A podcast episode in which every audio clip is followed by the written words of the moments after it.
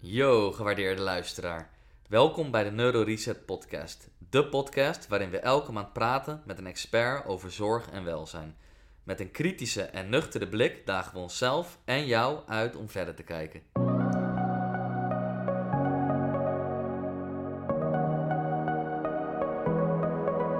Dit is de zevende podcast alweer van NeuroReset Fysiotherapie. Wij zijn een praktijk in Hoofddorp en Hoorn en willen met deze podcast zoveel mogelijk goede informatie verspreiden over gezondheid. In de zevende podcast gaan we het hebben met Richard Bell over trainen met blessures. En dan voornamelijk over trainen met blessures bij fitness en krachttraining. Ook voor deze podcast hebben we weer een handige handout gemaakt deze is te downloaden via www.neuroreset-fysiotherapie.nl slash podcast. Veel luisterplezier.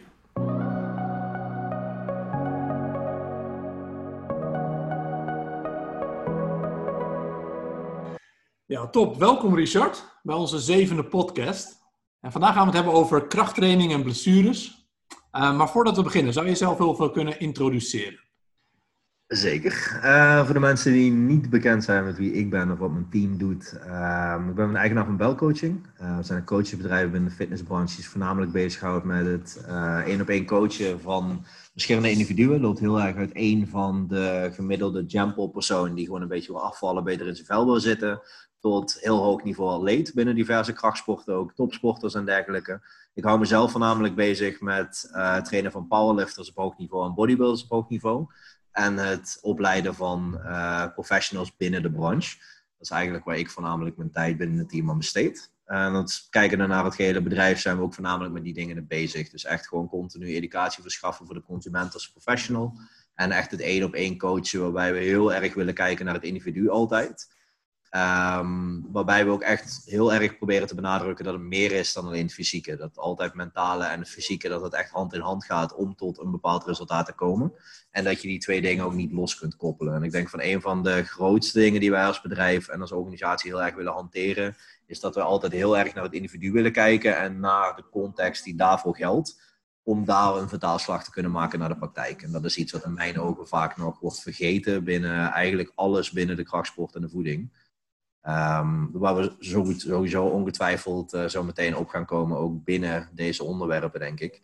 Dat er heel veel vanuit principes bekeken kan worden, maar dat uiteindelijk een NS1-aanpak hetgeen is waar je mee werkt. Ja, zeker. Um, maar waar je wel op moet gaan inzoomen. Ja, want, hoe, want het is allemaal redelijk uh, ja, wetenschappelijk gekaderd, ook bij jullie, hè? weet ik uh, uit ervaring. Ja. En sinds wanneer is voor jou die interesse daarin gekomen? Ik denk niet dat dat vanaf dag één was.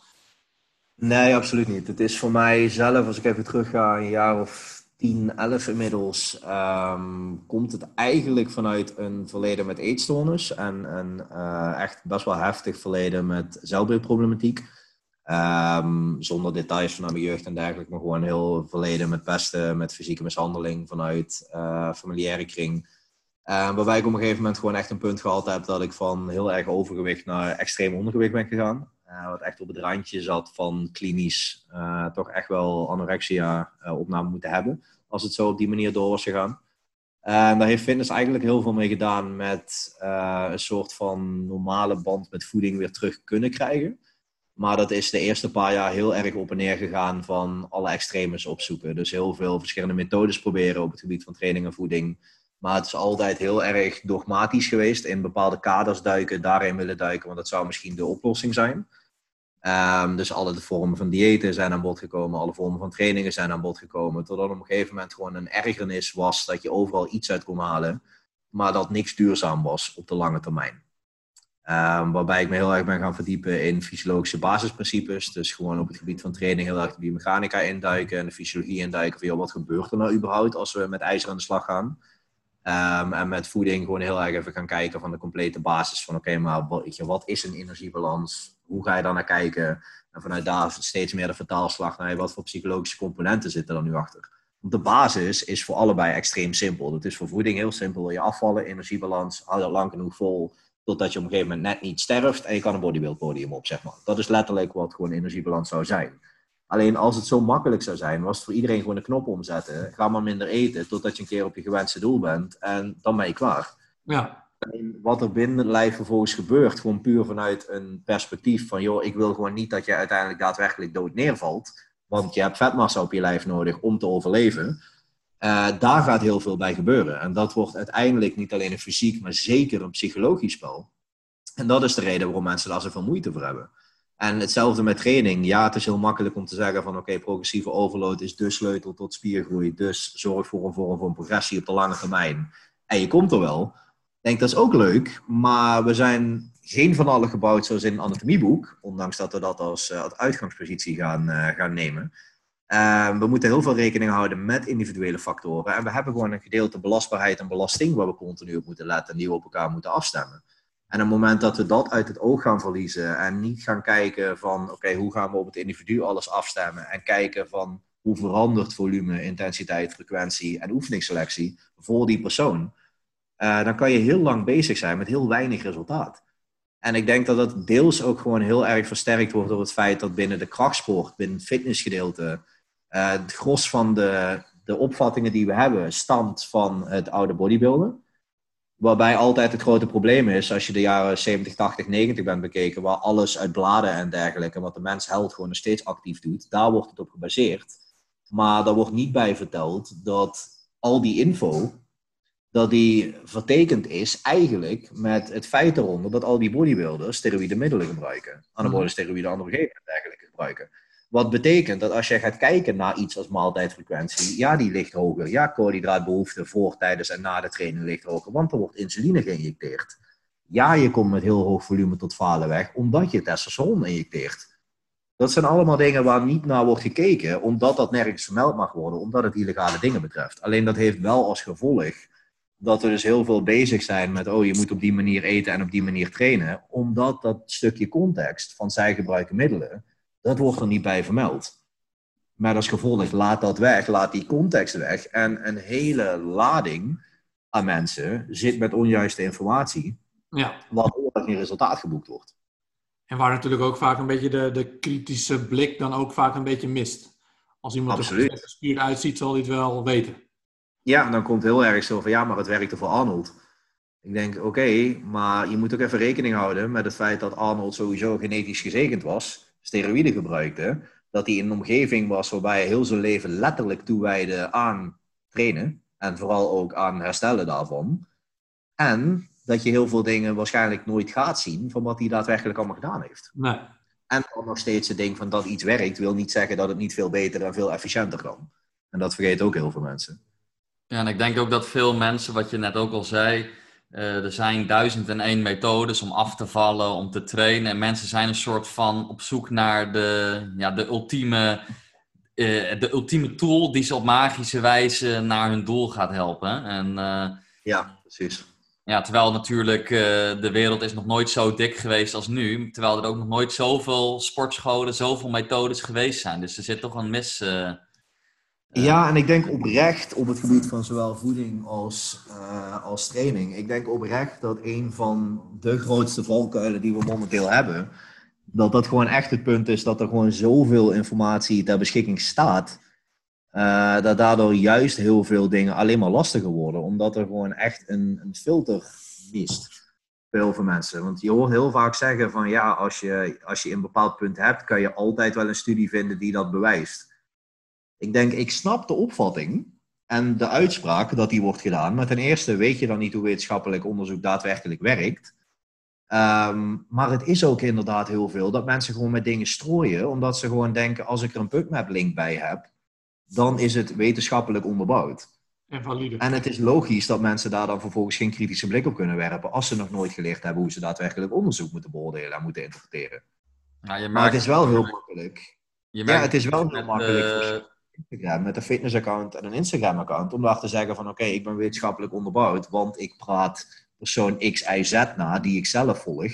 En ik gooi je de link bij, die zij er ook bij gooien. Ja, en het is natuurlijk helemaal als je, als je nu bijvoorbeeld documentaires op Netflix hebt, zoals What the Health en... Uh, en Game Changers, de allermooiste. Ja, ja, dat is natuurlijk, ja, daar, daar, daar, daar tuimel je gewoon heel 100% in als je er niet, uh, niet echt voor, voor, gezeven, voor geleerd hebt eigenlijk.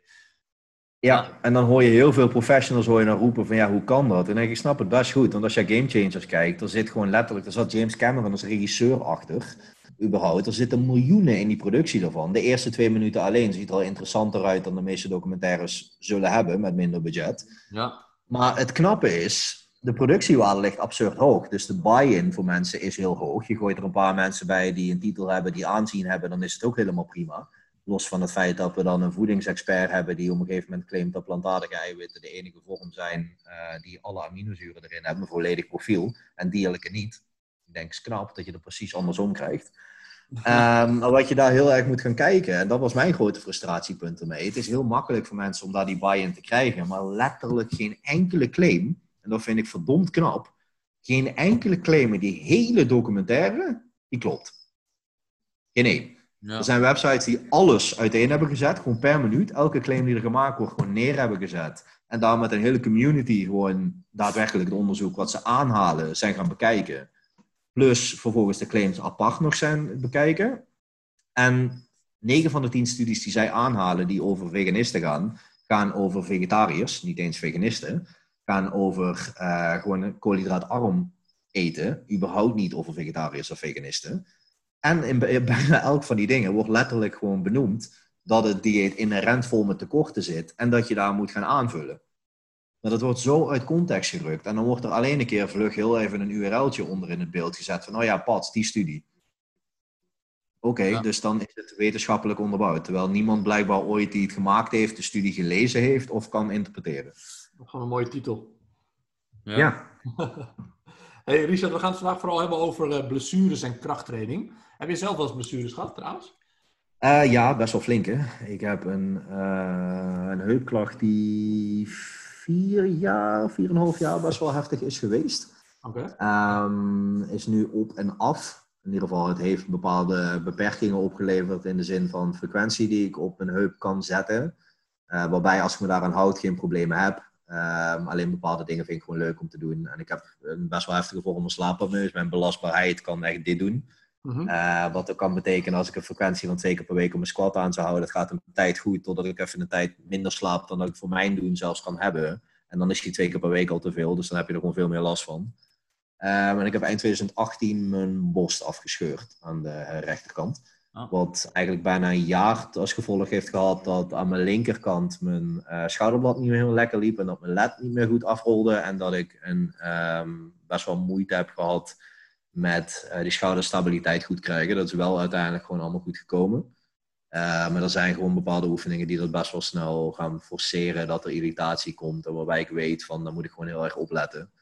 Uh, wat eigenlijk dan vervolgens ook het belang van het snappen van biomechanica alleen maar uitlicht. Want je zou moeten kijken van, joh, weet je, het valt niet helemaal weg wat je kan doen. Je moet alleen wel weten wat er aan de hand is. En dan gaan kijken hoe kunnen we dat gaan tweaken om gewoon bezig te blijven. Ja, want als we eigenlijk kijken naar krachttraining en blessures, is eigenlijk krachttraining nou ja, bij jou dan even niet in dat geval. Maar zijn een relatief veilige sport om te doen. Want als we kijken naar de acute blessures, is het heel erg uh, laag. En überhaupt de blessures, volgens mij uit mijn hoofd 1 op de 1000 mensen raakt geblesseerd. Nou, wat in vergelijking met voetbal enorm laag is. Um, ja. Meestal zijn de acute blessures, zoals jij dat hebt gehad, inderdaad ja, laag. Dan zien we vaak meer de overbelastingsklachten. Het te veel, Absoluut. te snel. Ik... Uh, ja. Ik durf ook te zeggen dat die uh, bosscheur, dat is ook geen acute blessure geweest. Dat is een overbelastingsblessure geweest in een periode van te veel stress. Uh, waarbij ik ook gewoon niet goed geluisterd heb naar het feit dat die borst al gewoon twee weken lang te strak aanvoelde. Uh, en dan op een bepaald punt dat je daar gewoon te veel belasting op zet. Omdat het volume gewoon te hoog blijft, chronisch, waar je gewoon niet meer van herstelt. Dus zelfs dat is niet acuut geweest. Ja, de druppel was... wat je zegt, als je... Als je... Zo? Ik zei, de druppel was dan de, het afscheuren van, maar er zat een heel uh, complex voor, zeg maar. Dat is een beetje hoe je daar nu naar kijkt. Ja, precies. Ja. En ik heb toevallig uh, vanochtend, had ik nog even zelf in, uh, in cijfers gekeken, ook voor een cursus die ik zelf geef. We hebben ook een klein onderdeel van wat veroorzaakt blessures. Uh, ik heb even bijgepakt. Als je kijkt voor puur en alleen van wat doet krachtsport, dan zie je bij teamsporten, dus met een studie uit 2007, zie je van per duizend uur wat er bekeken wordt, dat er 13,8 blessures zijn bij teamsporten. 10 bij hardlopen. Crossfit, wat dan al best wel blessuregevoelig ja, is, ja. kijken naar wat voor bewegingen er gebeuren, is 3,1. Maar krachttraining in de zin van bodybuilding en dergelijke ligt op 0,2. Zo, ja. Dus dan hebben we het letterlijk over gewoon, wat is het dan? Een 50 fout aantal blessures per duizend uur voor hardlopen. En nog veel meer daarvoor voor gemiddelde teamsport zoals voetbal inderdaad. Ja, terwijl bij de meeste mensen toch een beetje de gedachte leeft, ik moet niet te zwaar trainen, want dan krijg ik heel veel blessures. Dus dat, uh, daar moeten we vandaag even zien achter te komen dat dat niet zo is. um, maar we zijn het dus allebei over eens dat de meeste blessures toch overbelastingblessures zijn. Als jij in jouw woorden zou moeten Absoluut. uitleggen hoe zo'n overbelastingsmechanisme werkt, hoe zou je dat dan uitleggen? Um, hoe je het makkelijkste kan zien is dat je, ik hanteer altijd voor mensen een bepaald, uh, om het even te visualiseren, het is niet helemaal hoe het fysiologisch gezien werkt, maar je moet je eigenlijk voorstellen dat je een heel grote ijsberg hebt, waarbij het gros van die ijsberg onder water zit, met een puntje daarboven. Wat wij altijd met training doen, is onderaan de bodem met trainen bezig zijn dat we een bepaalde mate van schade opwekken en dat moet gaan herstellen. Uiteindelijk training zorgt voor spierschade, zorgt voor inflammatie en ontstekingen. Daar herstel je van en op de lange termijn adapteert weefsel. Hoe meer wij naar uh, de bovenkant gaan komen en als we totdat wij boven het water komen, dan gaan we op een gegeven moment pijn voelen. Dus dan krijgen we de pijnsensatie. Dat is eigenlijk is het gewoon helemaal opgebouwde schade die continu opgestapeld is, waar we nooit bewustzijn van hebben gehad of te weinig mee hebben gedaan. Totdat we het punt komen van hey, we zitten boven het water en we gaan richting de top. Nou, dan zou je een pijnschaal van 0 tot 10 aan kunnen houden. 0 zou betekenen je hebt nergens last van. 10, dat is ongeveer de ergste martelscène uit een film die je voor kan stellen. Dat is een 10.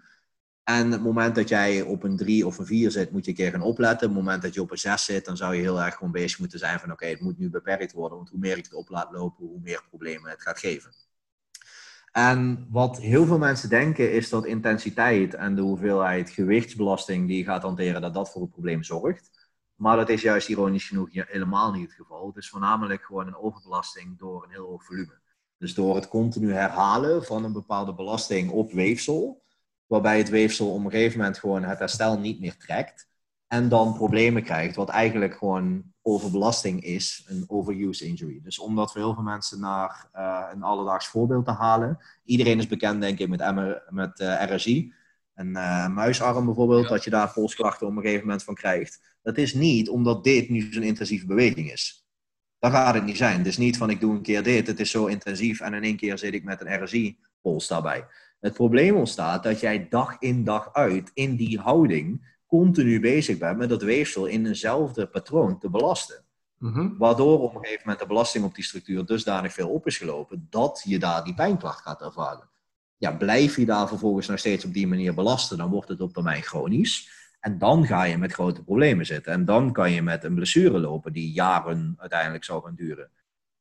Wat dan ook het probleem vergt. Ja, als jij een, een baan hebt waar jij simpelweg met gewoon een computer moet gaan werken, dan kun je moeilijk zeggen van ik trek de stekker eruit en ik laat het helemaal gaan. Je zal toch een bepaalde mate van belasting moeten hebben in dat patroon. Ja. Dus daar ga je heel erg tegenaan lopen. Dat dat op een gegeven moment ervoor zorgt dat mensen langdurig met blessures zitten. En ook veel te snel denken, ik kan weer gaan belasten. Wat ik zeg met die ijsberg. Het moment dat jij die belasting aanpast en weer terug naar de bodem gaat, richting de bodem. Heel veel mensen denken, ik voel niks meer en ik, ik ervaar niks meer. Dus ik kan weer op dezelfde manier gaan belasten. Terwijl je misschien net onder het water zit. En je bent nog helemaal niet naar die bodem toe. Ja, dus als ik jou goed begrijp, dan gaat het in jouw idee, wat ook in mijn idee zo is, vooral om een mismatch in de belastingbelastbaarheid. Dus mensen ja, vragen eigenlijk te veel van hun lichaam van wat ze eigenlijk aankunnen. En het gaat niet eens om uh, hele zware één keer een 50 eh, kilo steen optillen, maar het zit hem vaker in de hele repetitieve dingen. Ja, precies. Uh, waardoor eigenlijk weefsel niet op tijd kan adapteren. Ehm, niet kan herstellen. En dat wordt eigenlijk een steeds groter probleem. Precies. Tot op het punt dat we pijn gaan ervaren en er misschien wat mee gaan doen. Misschien. Ja. Ja, en dan is ook nog het ding van, is pijn een gevolg daarvan? Of heeft dat weer een heel eigen uh, probleem aan zich? Daar hebben jullie ook een hele mooie podcast met Chi bijvoorbeeld over gehad, die daar ook heel erg uh, in zit in die materie. Zeker. Maar pijn is ook weer een heel onderwerp op zichzelf. Ja. En ook iets waar denk ik heel veel mensen de belang misslaan. Op het moment dat ze denken ik heb pijn, is een moment dat er meteen iets aan de hand is, heel specifiek in die regio. En dat is voor mij persoonlijk een heel erg punt waarbij ik me lichtelijk irriteer aan het feit dat er heel veel fysiotherapeuten zijn die dan een bepaald gebied kiezen en daar dan specialist in zijn. Waarbij ze vergeten dat menselijk lichaam een keten is. En als jij zegt ik ben kniespecialist, maar niet kijkt naar de voet, naar de heup, naar de schouders bijvoorbeeld. Of je zegt ik ben schouderspecialist Precies. En ik ben schouderspecialist en ook helemaal niet kijkt van, joh, weet je, misschien is er iets met die voetboog aan de hand, wat helemaal omhoog naar de keten een probleem geeft, maar alleen op die schouderregio zit, ja, dan ga je de plank misslaan. Ja. ja. Dat is ook wat wij eigenlijk gelijk al. Uh, we zijn nu een kleine vier jaar bezig. Want, wat, we hebben samen ook de opleiding gedaan. En daar vonden we eigenlijk ook altijd al. Je wordt heel, echt heel diagnostisch opgeleid in: oké, doe deze orthopedische testen. Je hebt schouderpijn. Het is of een, uh, nou, of een, of een scheurtje hier of een, of een daar. En daarmee eh, dan ga je dat proberen te fixen. En toen hadden wij eigenlijk al heel gauw, hadden we ook inderdaad iets van, ja, er, zit zoveel meer achter. Hè? Er hoeft niet altijd een, relatie te zijn met weefsel wat kapot is, of met echt een, een diagnose. Maar uh, um, ja, dat zien we ook heel veel. En wij, we zien ook heel vaak patiënten die um, of bij andere fysiotherapeuten geweest zijn en ja, daar te horen krijgen, je hebt dit, dus uh, je moet rust nemen, niet bewegen en, uh, um, en, en, en het aankijken. En um, ja, dus wij, ja, dat kunnen wij wel bevestigen ook inderdaad. Zeker weten. Ik denk dat het daar helemaal op ingericht ja. is. En we gaan het zo nog even... Ja, dat... Sorry. Ja, ik denk dat jullie ook kunnen beamen in dat opzicht dat eigenlijk het slechtste advies wat je als trainer, fysio, welke professional dan ook aan iemand kan geven, is neem rust. Zeker. Uiteindelijk. Ga ja. gewoon niks doen. Ja. Dat is gewoon geen doorbloeding hebben en geen activiteit hebben, is het allerslechtste advies wat je kan geven aan iemand die pijn of klachten heeft. Ja, en het kan soms wel werken, want je brengt zeg maar, de belastbaarheid of de belasting weer terug. Alleen die belastbaarheid gaat nooit omhoog. Dus je komt eigenlijk direct weer in hetzelfde cirkeltje. Um, en ja. zo, breek je eigenlijk nooit die visuele cirkel. Als het nog heel veel het is een beetje dat, uh, dat grapje wat huisartsen heel vaak onderling hebben. Het hele ding van, je komt bij de huisarts, je komt met de klacht, die knikt een paar keer ja en amen en die zegt kom over twee weken maar terug. Ja. Omdat het menselijk lichaam over het algemeen het gros van de problemen zelf wel fixt in die periode. Dus die mensen komen maar weer terug. Ja, en als we het heel even nog hebben terug bij die ijsberg waar je het net over had. Um, en wat zijn eigenlijk voor jou zeg maar, de risicofactoren dat we zeg maar, onderaan die ijsberg, het moet ergens beginnen. Um, wat zijn die risicofactoren voor de overbelasting in jouw visie? Um, in de zin van, wat zou ik als signalen hanteren dat ik merk van, hé, hey, er kan hier iets zijn? Of hoe zou ik dat moeten nee, zien? Meer in, het idee van, wat het net over, hè, dat de hoge belasting en de lage belastbaarheid een risicofactor is om overbelasting te creëren. Maar zijn er andere risicofactoren? Uh, weet ik veel, slaap of verkeerde training, techniek? Ja, absoluut. Um, wat je sowieso eigenlijk moet begrijpen is dat er altijd vier soorten stress zijn. Mensen hebben het vaak over stressmanagement. Um, wat een heel globaal begrip is. En tegenwoordig is iedereen met stress en slaap bezig. Alleen iedereen doet dat ook als ja, ik doe iets met stress en ik doe iets met slaap. Behalve onderscheid maken in, oké, als we stress hebben, dan hebben we fysieke stress, wat we bijvoorbeeld gewoon uit onze training kunnen hebben. We hebben interne stress, wat hier tussen de oren zit. We hebben stress vanuit voeding, wat over intoleranties en dergelijke gaan. Of bij je pre-workout maaltijd gewoon dat heel veel de bloeding naar de maag bijvoorbeeld uh, gaat genereren, wat daar je prestatie verlaagt. En we hebben nog het gedeelte stress uit leefstijl. En dat omvat dan van alles van alcohol tot beweegarmoede tot roken, al die dingen. Uh, maar al die dingen hebben impact op jouw belastbaarheid. En verlagen daarmee dus ook meteen jouw tolerantie voor belasting. Waar ik altijd met cliënten heel erg naar wil gaan kijken, is sowieso elke dag een beeld hebben van, joh, weet je, hoe slaap jij überhaupt? En dan niet alleen van hoeveel uur lig je in slaap of uh, in bed en slaap jij. Maar ook van, joh, moet jij um, s'nachts naar de wc? Zo ja, hoe vaak? Is dat één keer wakker worden, plassen en je bent meteen weg? Of is dat, ik word vier keer wakker, um, maar ik heb in de laatste twee uur voordat ik ging slapen ook nog gedronken. Of ik heb dan heel veel zuivel met heel veel vocht erin. Dan moeten we daar weer gaan zoeken. Um, heb jij dutjes overdag? Heb je daar behoefte aan? Dat je heel veel inkakmomenten hebt bijvoorbeeld. Dat is ook weer een teken dat er qua slaapkwaliteit iets niet goed gaat. En dan heb je nog factoren waar mensen niet eens naar aan het kijken zijn. Van bijvoorbeeld, oké, slaap je met een partner? Beweegt die heel veel? En tast dat jouw slaapkwaliteit aan zonder dat je door hebt? Want ironisch genoeg, we snappen allemaal als we alleen liggen, dat we een eenpersoonsbed met een bepaalde afmeting nodig hebben om zelf bewegingsvrijheid te hebben. Maar we snappen niet dat het gemiddelde tweepersoonsbed, dat het eigenlijk richting twijfelaar gaat. Want twee keer een eenpersoonsbed met voldoende ruimte gaat richting een king-size bed. Hoeveel mensen kennen jullie die een king of queen size bed thuis heeft staan? Als koppel. Ja. Heel weinig. En dan ga je kijken van, joh, weet je, die impact daaruit, heb jij misschien het idee, er is helemaal niks aan de hand met mijn slaap. Waarbij je vergeet van, ja, maar je partner snurkt, je hond slaapt bij je in bed, en je partner moet er s'nachts uit om te plassen. Dus jij krijgt de hele nacht gewoon een trap van je hond, een tik van je partner. En wordt misschien lichtelijk een beetje verstoord uh, in je slaap, wat je niet helemaal doorgaat, als die naar de wc moet. Dus je slaapkwaliteit gaat drastisch achteruit. Dus ondanks dat je acht uur in je bed ligt, is die kwaliteit van die acht uur dermate slecht dat je belastbaarheid veel meer naar beneden wordt getrokken. Wat dus betekent, als jij denkt dat je met een bepaald volume traint, dus stel je denkt dat je op 14 sets voor je quadriceps voldoende doet voor je benen zonder dat je gaat overbelasten, kan dat in een paar weken van zo'n situatie waarbij dat erger is, leiden dat die 14 gewoon chronisch te veel wordt. En dat je dat omlaag zou moeten gaan trekken naar 12 of naar 10, of dat dat misschien zelfs te veel is. Ja, ik denk dat je net ook wel iets heel interessants zei waar mensen echt een eye-opener van kunnen hebben. Is dat hey, je hebt aan de ene kant de uh, factoren die zeg maar, de belastbaarheid naar beneden brengen. En wat je net zei, die slaap en dat soort dingen. En waardoor eigenlijk het weefsel gewoon minder belasting aan kan. Ik denk dat veel mensen met overbelastingblessures ja, dat niet helemaal beseffen, zeg maar. Um, of daar überhaupt niet over nadenken. Ik denk dat dat wel echt een, uh, een hele goede uitleg daarvan is, ja. Um, als we het niet over de acute blessures hebben, zeg maar. En ik denk ook dat dat inderdaad, uh, wat wij heel vaak zien, is dat uh, mensen die hebben, uh, hebben een pijnklacht, die hebben blessures. En die, ja, die proberen hun hele leven daarop aan te passen. Die, die, nemen, die, die schaffen een ergonomische stoel aan van uh, weet ik hoeveel duizend euro. Een sta-zitbureau. Ja. Allemaal. Ze proberen heel erg de, ja, die, die belasting naar beneden te halen. Um, terwijl ze aan de andere kant eigenlijk gewoon uh, ontzettend laag uh, belastbaar zijn. Hè? Dus hun belastbaarheid is heel laag. Maar ze proberen eigenlijk nog meer naar het lichaam te, toe te geven door de belasting nog meer omlaag te halen. Um, waardoor je een soort van downward spiral krijgt. Uh, ja. ja. Dan als je gaat kijken naar wat heel veel mensen willen, is altijd denken van oh, ik moet letten, wat doen atleten? Daar moet ik op letten, dan moet ik het gaan zoeken in allerlei fancy herstelmethodes die ironisch genoeg voor geen ene fuck werken. Kijken naar cryotherapie, kijken naar drie uur per dag op een foamroller liggen, kijken naar een terragun om je hele rug mee kapot te boren al dat soort dingen. En we gaan maar ondersteboven hangen met gravity boots en gaan heel dat kapsel oprekken, wat nog maanden problemen gaat geven. Daar gaan we allemaal naar kijken. Maar we gaan niet kijken naar het feit dat wat doet een atleet uiteindelijk wat voor die prestatie zorgt, waardoor zij zo'n hoge belasting kunnen hanteren. 9 uur per nacht slapen. Misschien uh, uiteindelijk gewoon erop kunnen letten dat ze zo min mogelijk stress hebben. Zich niet druk hoeven maken over wat zij allemaal voor deadlines op werk hebben, want hun sport is hun werk alles wordt misschien voor ze bereid. Of ze hebben de mogelijkheid om bepaalde dingen gesponsord te krijgen qua maaltijden. Of juist met zoiets bezig te zijn.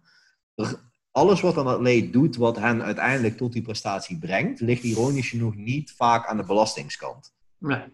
Dat ligt vaak juist aan de belastbaarheidskant. En dat gewoon zo goed mogelijk krijgen. Want hoe beter dat is, hoe beter je uiteindelijk gaat herstellen van een mate van belasting.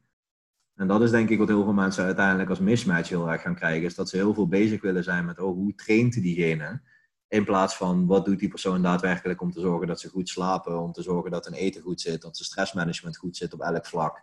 En daarmee bezig zijn. Ja, net gaf je al een beetje aan hoe je nou kan analyseren die risicofactoren bijvoorbeeld over slaap.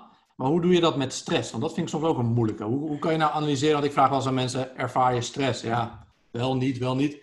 Hoe, uh, zou je, als je dat iets concreter zou maken, hoe zou je dat dan uitleggen?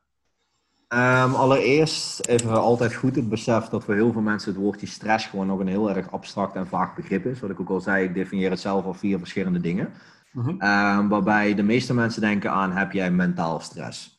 En dan zien ze dat meestal als, hey, ik moet dan mezelf heel erg bezighouden met iets en het moet me heel erg tot last zijn. Maar dat is niet per se wat mentale stress is.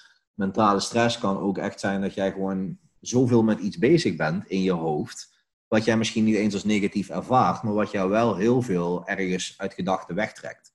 En waar ik dan met mensen heel vaak op wil gaan letten, is bijvoorbeeld, um, je hebt van die bliepjes testen, dat je gaat kijken één keer per, per uur, per half uur, net wat je eraan wilt gaan hangen. Uh, dan heb je een alarm of dan heb je een bliepje of je hebt iets wat trilt om je pols, bewijs van. Je schrijft gewoon puur op van wat ben ik op dat moment aan het doen en wat denk ik aan. En als jij terug gaat kijken naar je dag, stel je hebt het in bepaalde blokken ingedeeld en je bent bijvoorbeeld zo geconcentreerd met je mailbox bezig moeten zijn, maar je merkt dat in drie van die blokken dat jij met je gedachten helemaal ergens anders zit. En daar zie je een patroon in van, hé, hey, ik ben heel veel over een bepaald ding aan het nadenken op momenten dat het helemaal niet zou moeten spelen. Dan bestempel ik dat als gewoon daadwerkelijk stress. Want dat betekent dus dat iets jou dermate bezighoudt op momenten dat je het niet wilt, Dus dat jij daar geen controle over hebt. Dat kan een vorm van mentale stress zijn daarin. Maar de mensen ervaren dat misschien niet eens helemaal zo.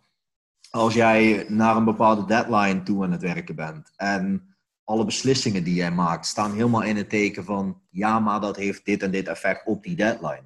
Als ik aan jou bijvoorbeeld vraag van zullen we vanavond uit eten gaan en jij bent bezig met ja, maar ik heb nog 20 mails in mijn inbox zitten. En dat weerhoudt jou daarvan om je te kunnen uitschakelen op dat moment, om dat te kunnen gaan doen. Of om te kunnen denken als je daar eenmaal zit van hé, hey, ik ontspan, noem ik dat stress. Dus het is vaker is het mentaal met iets bezig zijn op momenten dat het niet zou moeten, uh, dat het niet zou moeten spelen. Of dat het je niet zou moeten controleren. Waarbij je niet altijd volledige controle hebt. Dat definieer ik vaker als mentale stress. In plaats van dat je bezig moet zijn met om relaties net uit. En daar ben ik heel erg sip van. Oké. En uh, dan had ik net nog een hele interessante. Ja, hoe zou je dan dat. Uh, dus dat is wel duidelijk. Um, maar hoe heeft in jouw idee dan de stress invloed op je belastbaarheid? Kan je dan minder goed herstellen of hoe zou je dat uitleggen? Want ik denk dat dat voor mensen ook belangrijk is om te begrijpen van, ja oké, ik snap dat stress niet goed is, maar wat heeft het ja, voor relatie met mijn blessure? Ja, fysiek gezien gebeuren er in het lichaam een hele hoop dingen. Um, het heeft hormonaal effect uiteindelijk als jij niet heel hoge stress hebt. Wat ik ook al zei, het is natuurlijk meer dan het mentale. Het kan ook echt fysiek zijn dat je vanuit je voeding heel veel lichte, uh, chronische lichte vorm van inflammatie gaat krijgen. Omdat je heel vaak iets eet waar je een bepaalde mate van intolerantie voor hebt. Uh, maar niet meteen naar de wc hoeft te rennen bijvoorbeeld. Dus heel veel mensen uh, hebben bijvoorbeeld een vrij lage tolerantie en een zekere mate van intolerantie voor bijvoorbeeld suikeralcoholen. Poliolen bijvoorbeeld en verschillende dieetproducten. Nou, het is tegenwoordig heel hip om uh, zoveel mogelijk laagcalorisch ijs te eten, om slimnoedels te pakken, om allerlei soorten fitnessvoedsel zeg maar, te eten. Waarbij ze niet acuut problemen krijgen, maar op de lange termijn, als ze dat meer gaan eten, wel ervaren dat ze meer vermoeidheid hebben. Dat ze opgeblazen zijn de hele dag door, dat ze wat vocht vasthouden, al dat soort dingen. Wat misschien een heel lage prioriteit is van hey, hier merk ik actief iets bij en dat kan ik direct koppelen aan dat, want vaak merken ze dat niet eens. Maar er gebeurt fysiek wel gewoon heel veel. Fysiek is gewoon continu stress op je lijf, waarbij je lijf in heel veel vormen eigenlijk aangeeft van hey, ik kan hier niet zo goed mee omgaan. Want een beetje opgezet zijn, ja, waar ligt het aan? Kan heel veel zijn. Maar als jouw stoelgang uh, heel slecht is en misschien in consistentie of frequentie ten opzichte van normaal, als jij op uh, heel onregelmatige momenten energiedaling bijvoorbeeld krijgt, wat ik net al zeg met uh, die dips bijvoorbeeld, hoeft niet alleen de slaap gecorreleerd te zijn. Kan ook zijn dat jij na een maaltijd, dat jij in één keer altijd inkakt, heel erg heftig, als die maaltijd op een bepaalde manier is samengesteld. Er zijn heel veel mensen die denken van ja, het zal meteen aan de koolhydraatinname zijn. Maar het kan ook zijn dat jij misschien een tarweintolerantie, glutenintolerantie hebt in zekere mate. En altijd alleen na brood dat effect krijgt dan wil dat zeggen dat misschien die vorm van producten, dat dat ook niet het meest ideale is. Wat dat allemaal uiteindelijk intern gaat doen, het mentale en het fysieke, is disbalansen creëren eigenlijk in het lichaam. Vaak merk je dan dat bijvoorbeeld cortisolwaarden, dat die chronisch gewoon heel hoog zitten. Nou, gedurende de dag in principe al onze hormonen hebben een bepaald circadiaans ritme, die pieken en die dalen op verschillende momenten. Um, als je gaat kijken van wanneer is testosteron het hoog, wanneer is cortisol het hoogst, dat is bijvoorbeeld in de ochtend is die ratio nadelig.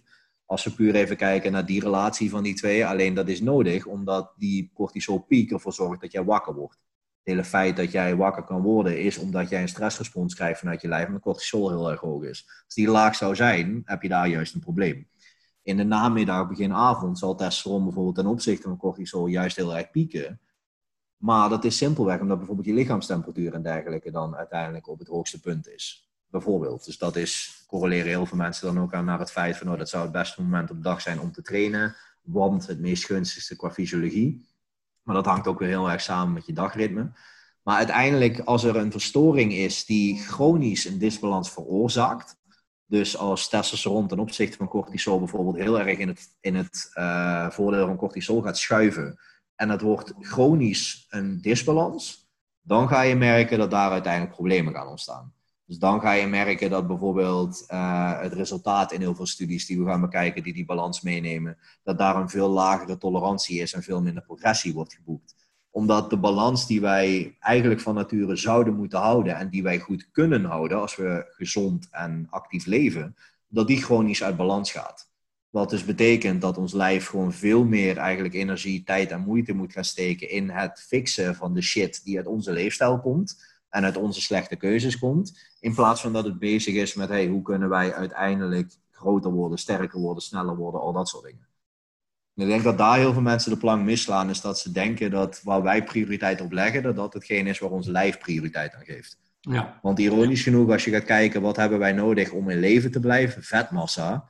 En alles boven een bepaalde hoeveelheid spiermassa die nodig is om zeg maar een dier te ontwijken wat ons in de wildernis wil opeten, is overbodig. En het feit dat jij met een bepaald beroep als bouwvakker bijvoorbeeld uiteindelijk meer spiermassa zal gaan kweken op bepaalde plekken in je lijf, is omdat jij dat nodig hebt voor het werk wat je doet. Als jij continu met stenen aan het zuilen bent, dan ga je uiteindelijk spiermassa ontwikkelen aan de spiergroepen die daaraan bijdragen, omdat het een respons is op de prikkel die jij het geeft. Maar ben jij compleet sedentair, heb jij bijna geen fysieke activiteit, gaat je spiermassa gewoon flink achteruit en bouw je uiteindelijk met dezelfde energieinname vet op. En daar ga je dan een punt krijgen, vet is functioneel voor ons lijf, omdat we uiteindelijk gewoon bescherming voor onze organen krijgen en gewoon iets hebben voor als we geen voeding hebben. En we leven nu in een maatschappij dat we continu voeding ter beschikking hebben en het overal kunnen krijgen. Dus we zitten eigenlijk in een situatie dat de luxe die wij hebben compleet tegen onze fysiologie ingaat. Want hoe een mens zou moeten functioneren is eigenlijk gewoon het feit van we moeten kunnen lopen en we moeten dingen zoals in ons dagelijkse handeling kunnen hebben. Dus we hebben een bepaalde loopgang. Dat is heel belangrijk voor functie. En we moeten kunnen zorgen dat we lange periodes zonder voedsel kunnen. Omdat we vroeger moesten jagen en gaan verzamelen. Dus we hebben een bepaalde mate van vet nodig op ons lijf. Maar nu zitten we in een bepaalde scenario, in een bepaalde situatie waarbij er altijd eten is. Fysieke activiteit praktisch nihil kan zijn. Want als je wil, kan je al je eten zelfs laten bezorgen. Kun je vanuit huis werken, hoef je nergens heen. Want je kan zelfs je kleding, je eten, alles kan je tegenwoordig laten, laten bezorgen. Dus als je het zou willen, kun je letterlijk gewoon de hele dag in je huis zitten. Bijna geen fysieke activiteit krijgen, terwijl je wel continu voeding eigenlijk consumeert. Met als gevolg dat we zoiets hebben als overgewicht, als uh, obesitas, als alle welvaartsziekten, wat ook zo heet omdat het een gevolg is van de welvaart die we ervaren, dat die ter gevolg zijn.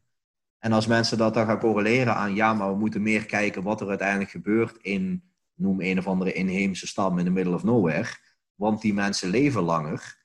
En ga, ga eens inderdaad goed kijken wat er gebeurt. Die mensen hebben fysieke activiteit. Die mensen zijn niet continu aan het vreten omdat ze niks beters te doen hebben. Die mensen moeten uiteindelijk zorgen dat ze met een bepaald dagritme leven, omdat ze nog steeds leven aan, oh, de zon gaat onder, dus ik moet straks gaan slapen. De zon komt op, dus ik zal wakker moeten gaan worden dat is zo eigenlijk veel dichter bij ons natuurlijke functioneren, waarbij wij als westerse maatschappij eigenlijk volledig losgekoppeld zijn van wat wij van nature zouden moeten doen.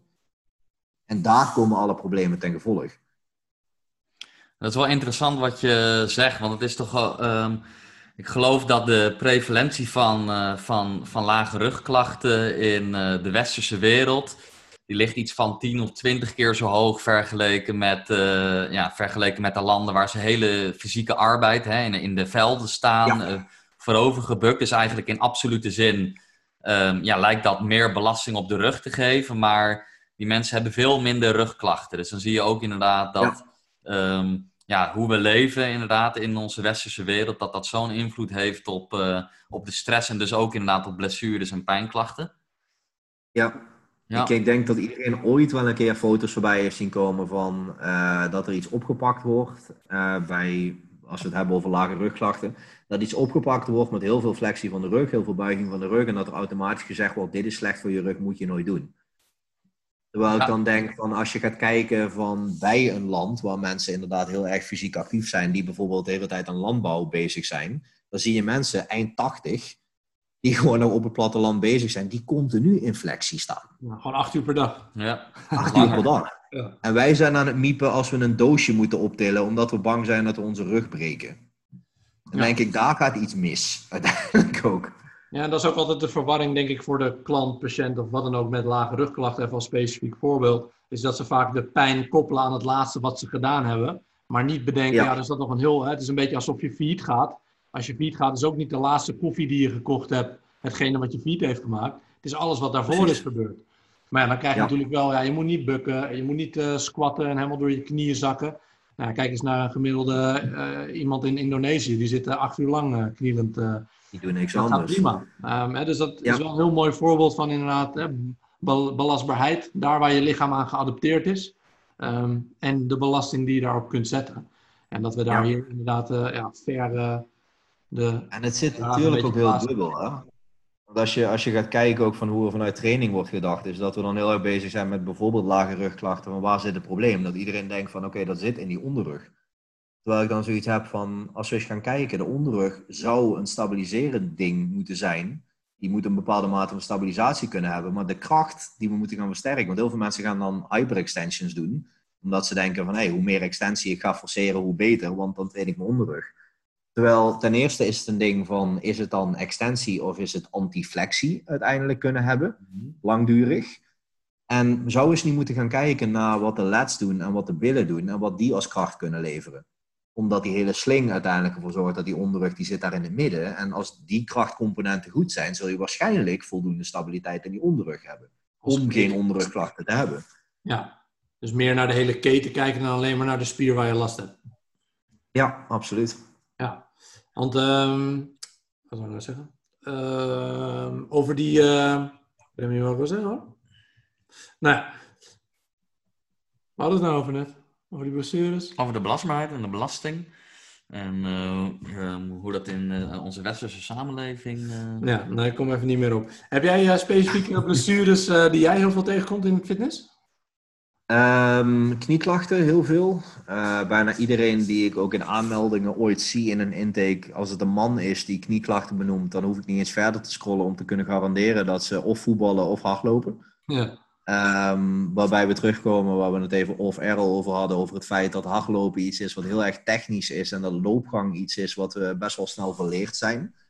Um, Waarbij mijn grote frustratiepunt ook is als iemand in een squat bijvoorbeeld kijkt, ook knieën vallen naar binnen. Ja, dan moet je knieën naar buiten gaan duwen en dan moet je je billen gaan sterken.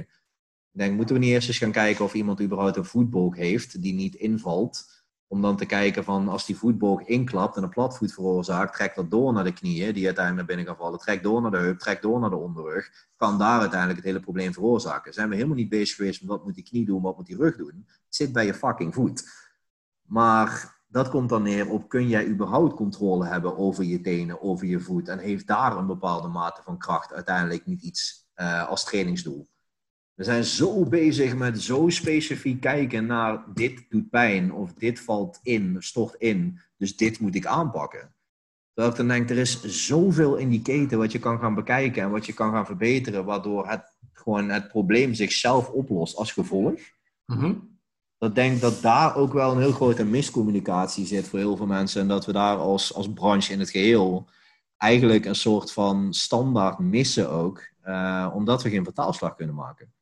Ja, maar bij jou zijn dus ook wel vooral de overbelastingsblessures hetgene wat je ziet bij je klanten. Absoluut.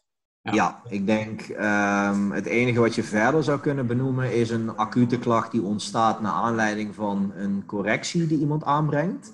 Door ook wederom niet te snappen dat niemand symmetrisch is. Als mhm. iemand uh, bijvoorbeeld scheef squat, om het zo even te zeggen, dus de ene voet staat 5 centimeter naar achter ten opzichte van de ander, dat er dan gezegd wordt als een, als een trainer dat ziet van ja, je squat niet symmetrisch, dus je moet je voeten naast elkaar zetten. Waardoor mensen dus acuut een probleem gaan krijgen, omdat dat lijf helemaal dat niet kan hebben, omdat die persoon niet symmetrisch is. En dan komt mijn grote ergerpunt van als ik 100 man in de ruimte zet en ik gooi 100 man onder een MRI, dan kan ik garanderen dat niemand symmetrisch is. En dat iedereen een bepaalde vorm van afwijking heeft. Waarbij heel veel mensen gewoon hernia's hebben die ze nooit van hun leven gaan ontdekken, omdat ze er nooit last van gaan krijgen. Ja, en inderdaad, uh, in houding. Uh, is ook, niemand is, staat perfect en er is ook helemaal geen perfecte houding. Er wordt ook nog wel veel aandacht aan geschonken, ja, terwijl het toch niet altijd relevant blijkt te zijn ja. Ehm, ja. dat is ook wel, hè, als je dan 100 jaar te horen krijgt, ik zie dat heel veel in de praktijk. Ja, ik sta nou eenmaal scheef of ja, dat soort dingen. Ja, terwijl we weten uit onderzoek dat het niet heel veel invloed op pijn heeft, want dat heb je al waarschijnlijk je hele leven. Ja, dat zijn wel van die beliefs en zo, uh, ja, wat een negatieve impact heeft uiteindelijk. En hoe, doe jij, uh, hoe doe jij dat met klanten? Dat je, hoe differentieer jij tussen wanneer je bijvoorbeeld uh, praat over die squat? Um, Ehm, ja, welke onderdelen van zo'n beweging uh, probeer jij bij iemand te optimaliseren? En, wel, en bij welke ehm, onderdelen van die beweging ehm, ligt het dus inderdaad in de vorm van iemand zijn symmetrie? Zoals de stand van de voeten. hè, dus, wat je zegt, soms, soms probeer je iets te optimaliseren wat eigenlijk het lichaam zelf al automatisch doet. Uh, er zijn altijd een bepaald aantal randvoorwaarden wat je wel kan gaan bekijken. In de zin van hoe iemand visueel gebouwd is. Dat kan al het een en het ander zeggen over wat waarschijnlijk de beste startsituatie is. Um, dus wat ik helemaal in het begin zei, is dat we bijvoorbeeld heel erg moeten kijken naar het hele NS1, naar het individu. Maar om daar te komen, moeten wij vanuit een bepaalde norm, een bepaalde richtlijn komen van een populatiegemiddelde. Uiteindelijk, waar ik me heel erg aan stoor, als mensen zeggen ik ben evidence-based, dat ze zoiets hebben van als er geen onderzoek voor is en als het onderzoek iets zegt en voor een persoon wordt er iets gedaan dat er buiten valt, dan is het niet evidence-based. Terwijl ik denk, binnen onderzoek heb jij uh, aan allebei de kanten van het spectrum heb je outliers en je, uiteindelijk heb jij een bepaalde conclusie die gebaseerd is op een gemiddelde. Nou, dat is een hele mooie uitgangspositie en zeker naarmate dat gerepliceerd wordt, kan je dus wel zeggen voor het gros van de mensen is dit een bepaalde afkadering die we moeten hebben. En vanuit daar ga je naar het individu kijken.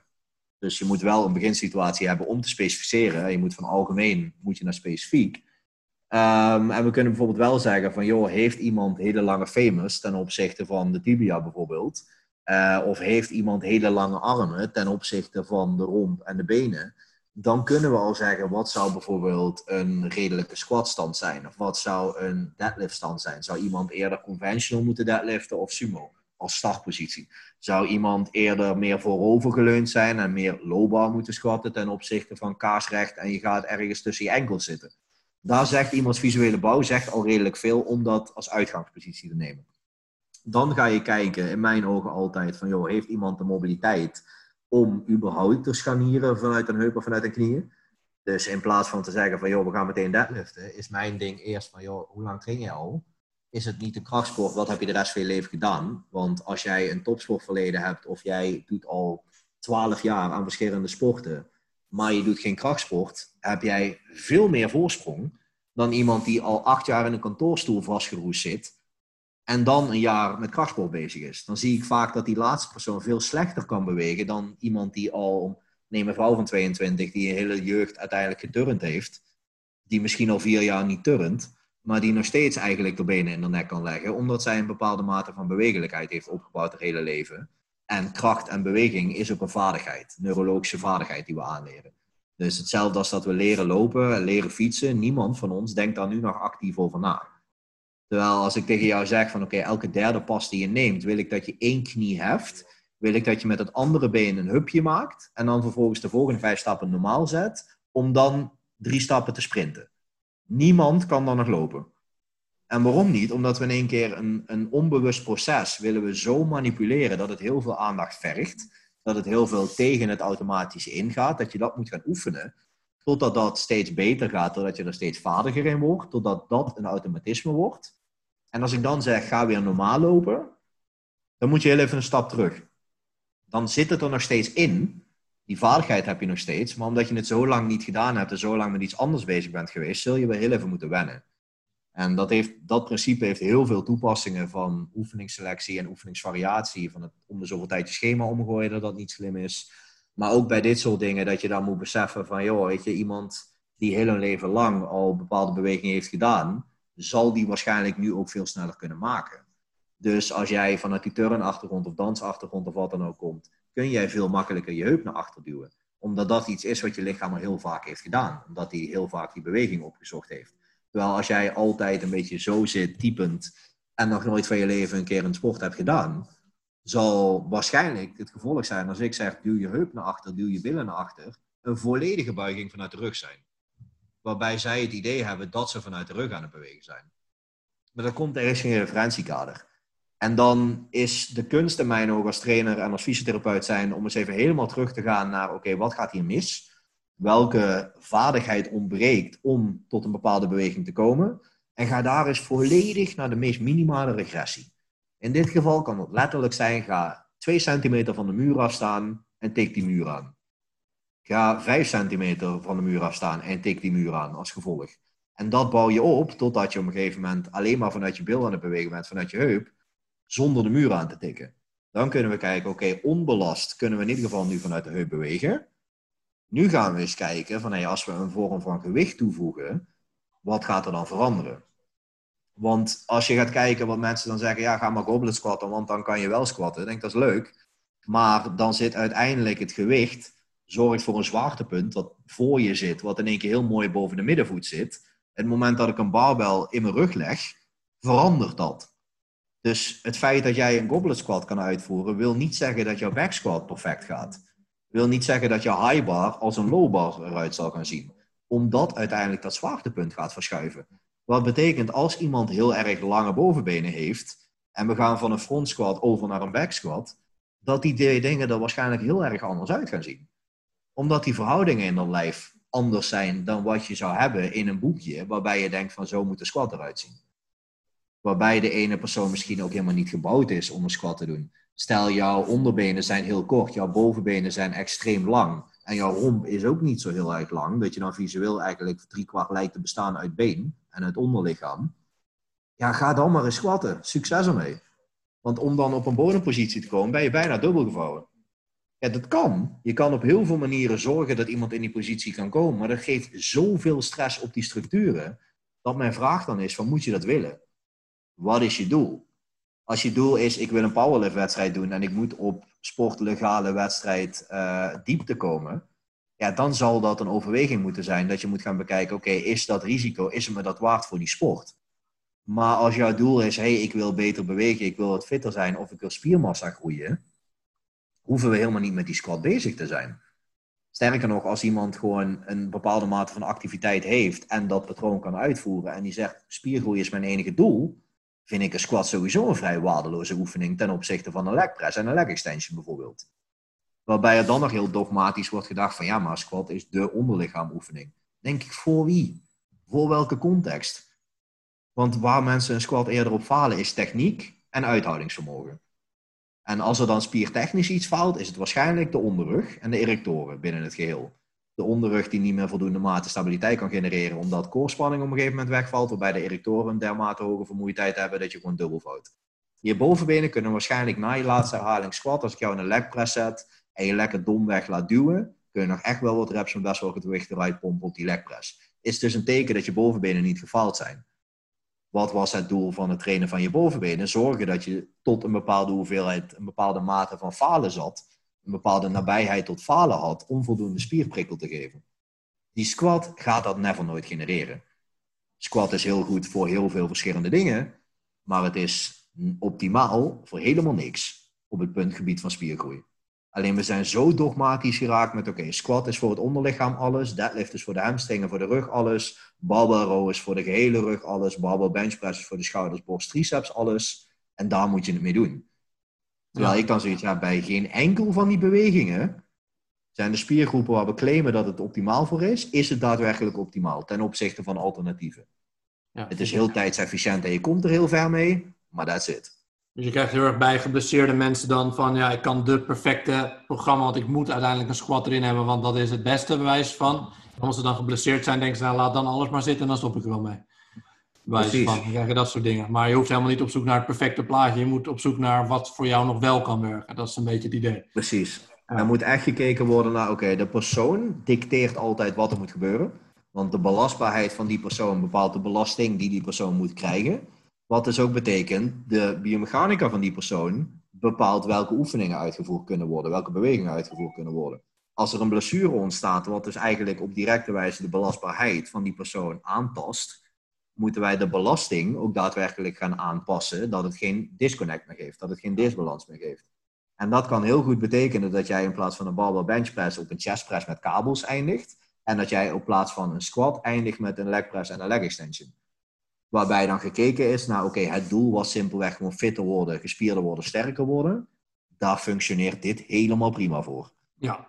Maar het kan ook zijn dat je zegt van, ik moet nog steeds kunnen squatten. En dat de verandering van een back squat naar een front squat of een goblet squat ook het probleem fixt. Omdat de dominantie van heupbeweging ten opzichte van kniebeweging en het moment daar, dat dat ook verandert. En is dat ook iets wat jullie met... Uh, uh, ook vaak bij klanten zien. Want ik denk zeker tegenwoordig met alle social media is de wereld natuurlijk ontzettend klein geworden. Um, en zeker tijdens de, um, ja, tijdens de corona-quarantaine stond heel Instagram vol met allemaal thuisoefeningen en, en filmpjes. Ehm, denk, je, denk je ook dat er dan een, een verband is dat mensen dingen zien van iemand waar ze tegenop kijken, die een bepaalde oefening doet? Um, nou, zij hebben als doel, ik wil ook die oefening kunnen. Terwijl hun lichaam dus eigenlijk misschien helemaal niet um, ja, daarvoor gemaakt is. En misschien daardoor ook uh, dat dat bijdraagt aan het ontwikkelen van een blessure. Is dat, ook iets, is dat ook iets wat jullie bij klanten bijvoorbeeld bij een intake al um, doornemen van, van ja, wat voor een lichaam ze hebben en wat mogelijk een route is die, die goed bij hun lichaam zou passen? Ja, ja, sowieso vanuit de intake kijken wij sowieso al of er een bepaalde mate van blessuregeschiedenis is. Uh, dus dat ze letterlijk aan moeten geven, joh, heb jij bekende blessures in het verleden gehad? Geven die nog problemen, ja of nee? Uh, omschrijf mogelijke beperkingen of pijntjes die je momenteel hebt. En dan ook gewoon echt het dingetje van zijn er oefeningen die je niet wilt doen?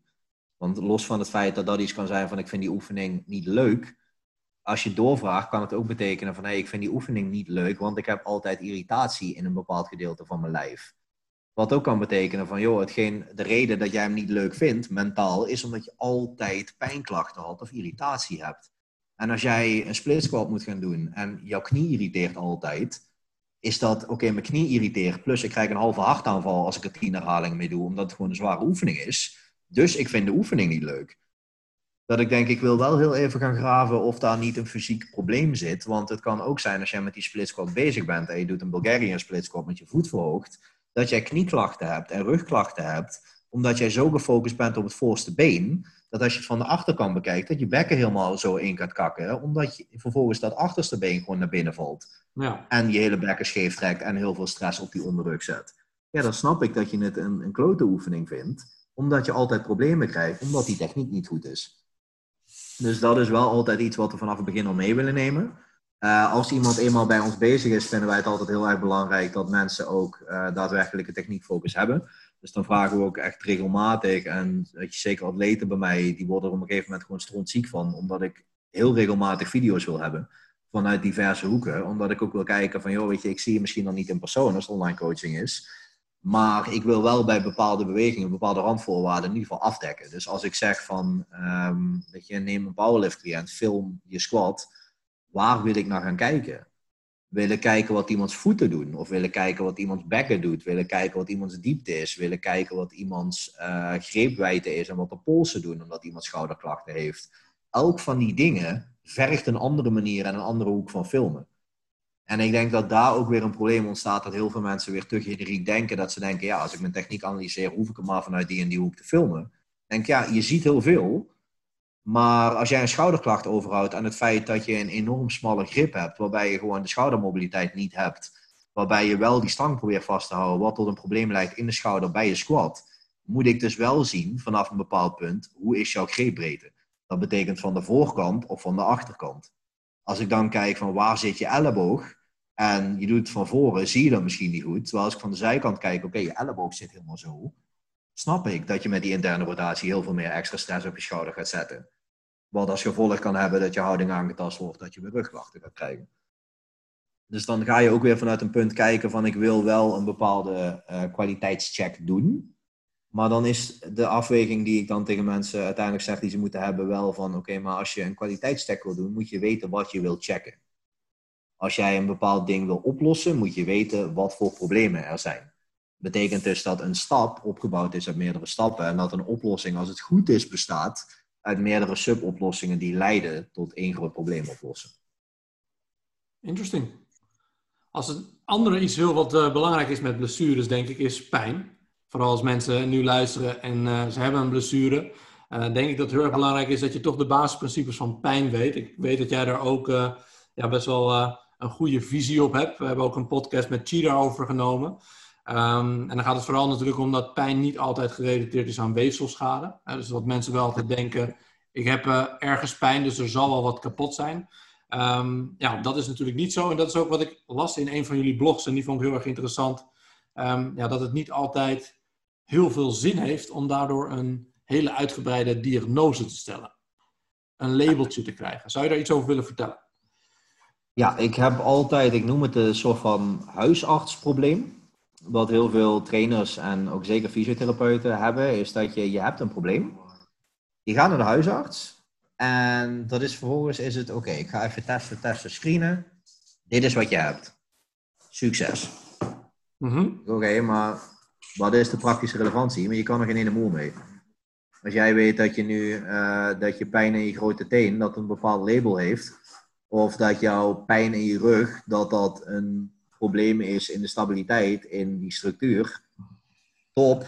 Maar wat de fuck ga je dan mee in je training doen? Dat is het enige wat je zou moeten weten. Je hoeft een label niet eens te weten. Je moet alleen weten wat is het probleem wat eronder zit. En kan ik een bepaalde manier vinden om te zorgen dat ik die pijnklacht niet heb. Wat dus eigenlijk ook betekent dat als je een gezichtsloze diagnose moet doen, dat je moet weten, is er pijn? Dat je dan moet weten, oké, hoe erg is die pijn in die pijnschaal? Is dat een pijn die je altijd hebt of is het pijn in die specifieke beweging? Als het in die beweging zit, waar in de beweging zit het? Want als jij in bovenaan de squat geen last hebt, gaandeweg naar beneden geen last hebt, in de bodempositie geen last hebt, maar net op de overgang van 90 graden last krijgt met een steek in je knieschijf, dan zegt dat al een bepaalde gedachtegang waar ik kan gaan kijken. Mhm. Dan kunnen we gaan kijken, oké, als dat daarbij gebeurt, gebeurt dat ook bij een leg extension, bij een leg press, bij een lunge. Gebeurt dat daar ook bij? Stel het is, ja, het doet pijn in alles. Kan dat zijn van, oké, als er een bepaalde mate van stress door een bepaalde kniehoek op dat ding komt, dan ervaar ik pijn. En dat zou uiteindelijk kunnen betekenen dat die stresstolerantie misschien wat lager is dan ik zou willen. Dan kunnen we kijken van oké, wat als we zorgen dat die kniehoek wat kleiner wordt, ervaar je dan ook pijn? Ja, en Als daar is- het antwoord nee op is, Mhm. dan hebben we heel de squat nog niet veranderd. Eigenlijk, want we zijn nog steeds aan het squatten. We passen alleen net een beetje aan hoe we het doen. Maar je kan blijven squatten. In plaats van dat we zeggen, oké, squatten is slecht voor je knieën, want dit en dit, dus squat eruit. Ik denk van, nee, de stress op je knieschijf verandert gedurende de beweging. En het hele dingetje van je mag niet met je knieën voorbij je tenen. Komt juist van studies van 30 jaar geleden. Bij mensen met knieklachten, dan is het inderdaad niet zo handig. Maar als we gaan kijken waar staat de grootste stress op de knieschijf, is juist op dat punt waarbij al die mensen dogmatisch zeggen je moet stoppen. Mhm. Daar ligt dan een heel groot eh, denkprobleem. Dus dan is het van we gaan van een bevolking kijken vanuit een doelgroep die een fysiek probleem heeft. Noem het even een ziektebeeld, if you will. Die conclusie voor bij hen het probleem oplossen gaan we vertalen naar dit is hoe iedereen het moet doen, waardoor mensen juist klachten hebben. Wat dus ook betekent, als je hebt iemand die een klacht heeft, wil je dus eigenlijk wat die studie destijds deed, kijken van hey, hoe kunnen we ervoor zorgen dat deze klacht in mindere mate aanwezig is, totdat we uiteindelijk kunnen zeggen, oké, als we X doen, dan zien we een pijnverlaging. Als we Y doen, gaat het dan verder omlaag. Want dan kun je gaan kijken, dit is uiteindelijk hetgeen wat ervoor zorgt dat die pijn toeneemt of afneemt. Wat dus soms kan betekenen dat je gewoon een bepaald patroon in een bepaalde regressie moet plaatsen. En in een heel heftig geval zal betekenen, oké, bepaalde bewegingen zijn misschien niet slim, want die zorgen ervoor dat deze situatie ontstaat en dat zorgt voor die klacht. Ja. Maar ik denk dat het probleem heel erg zit, is dat mensen te zwart-wit gaan denken van, oké, het is in die beweging dat je pijn hebt, dus die beweging is slecht, die halen we eruit. Dat dan denkt van, oké, maar als je die, Ja, Ja, als je die squat eruit haalt. ja, stel ik haal die squat eruit en ik zet iemand op een leg press en in het begin is daar geen pijn. Maar na een bepaalde hoeveelheid volume te draaien, krijg je die pijn weer. Is het dus blijkbaar niet die squat geweest. Nee. Nee, dus ik denk dat het heel erg belangrijk is wat jij zegt, het analyseren, maar ook eh, de mate en wanneer aanwezig. Eh, ehm, de, de soort pijn is misschien ook wel belangrijk. Eh, dat als je Ja, een absoluut. enorm felle pijn hebt boven een pijnscore 5, hè, en dat komt de hele tijd terug bij specifiek die beweging, ja, dat het dan misschien wel handig is om te kijken welke structuren zijn daar nou bij betrokken. Ja, maar als het veel breder is, wat vaak zo is, ehm, ja, dat je dat dan veel meer gaat analyseren. Heb ik dat een beetje Ja. goed samengevat? Of? Ja, absoluut. Ik moet altijd heel erg denken aan die, eh, aan die memes op internet dat iemand bij de dokter komt en dan zegt van ja, het doet pijn als ik dit doe. En dat die dokter dan zegt, ja, dan stop met dat doen. Ja, precies dat. Ja. Nou, dat dan zegt is van oké, ik heb geen pijn meer. Ja. Ja, dat, dat kan je in deze context ook wel zeggen als je herhaaldelijk blijvend pijn hebt en allerlei variaties en oplossingen die je erop wil gooien, die zorgen nog steeds niet ervoor dat die pijn weggaat, dan kap gewoon met het doen wat je aan het doen was. ja.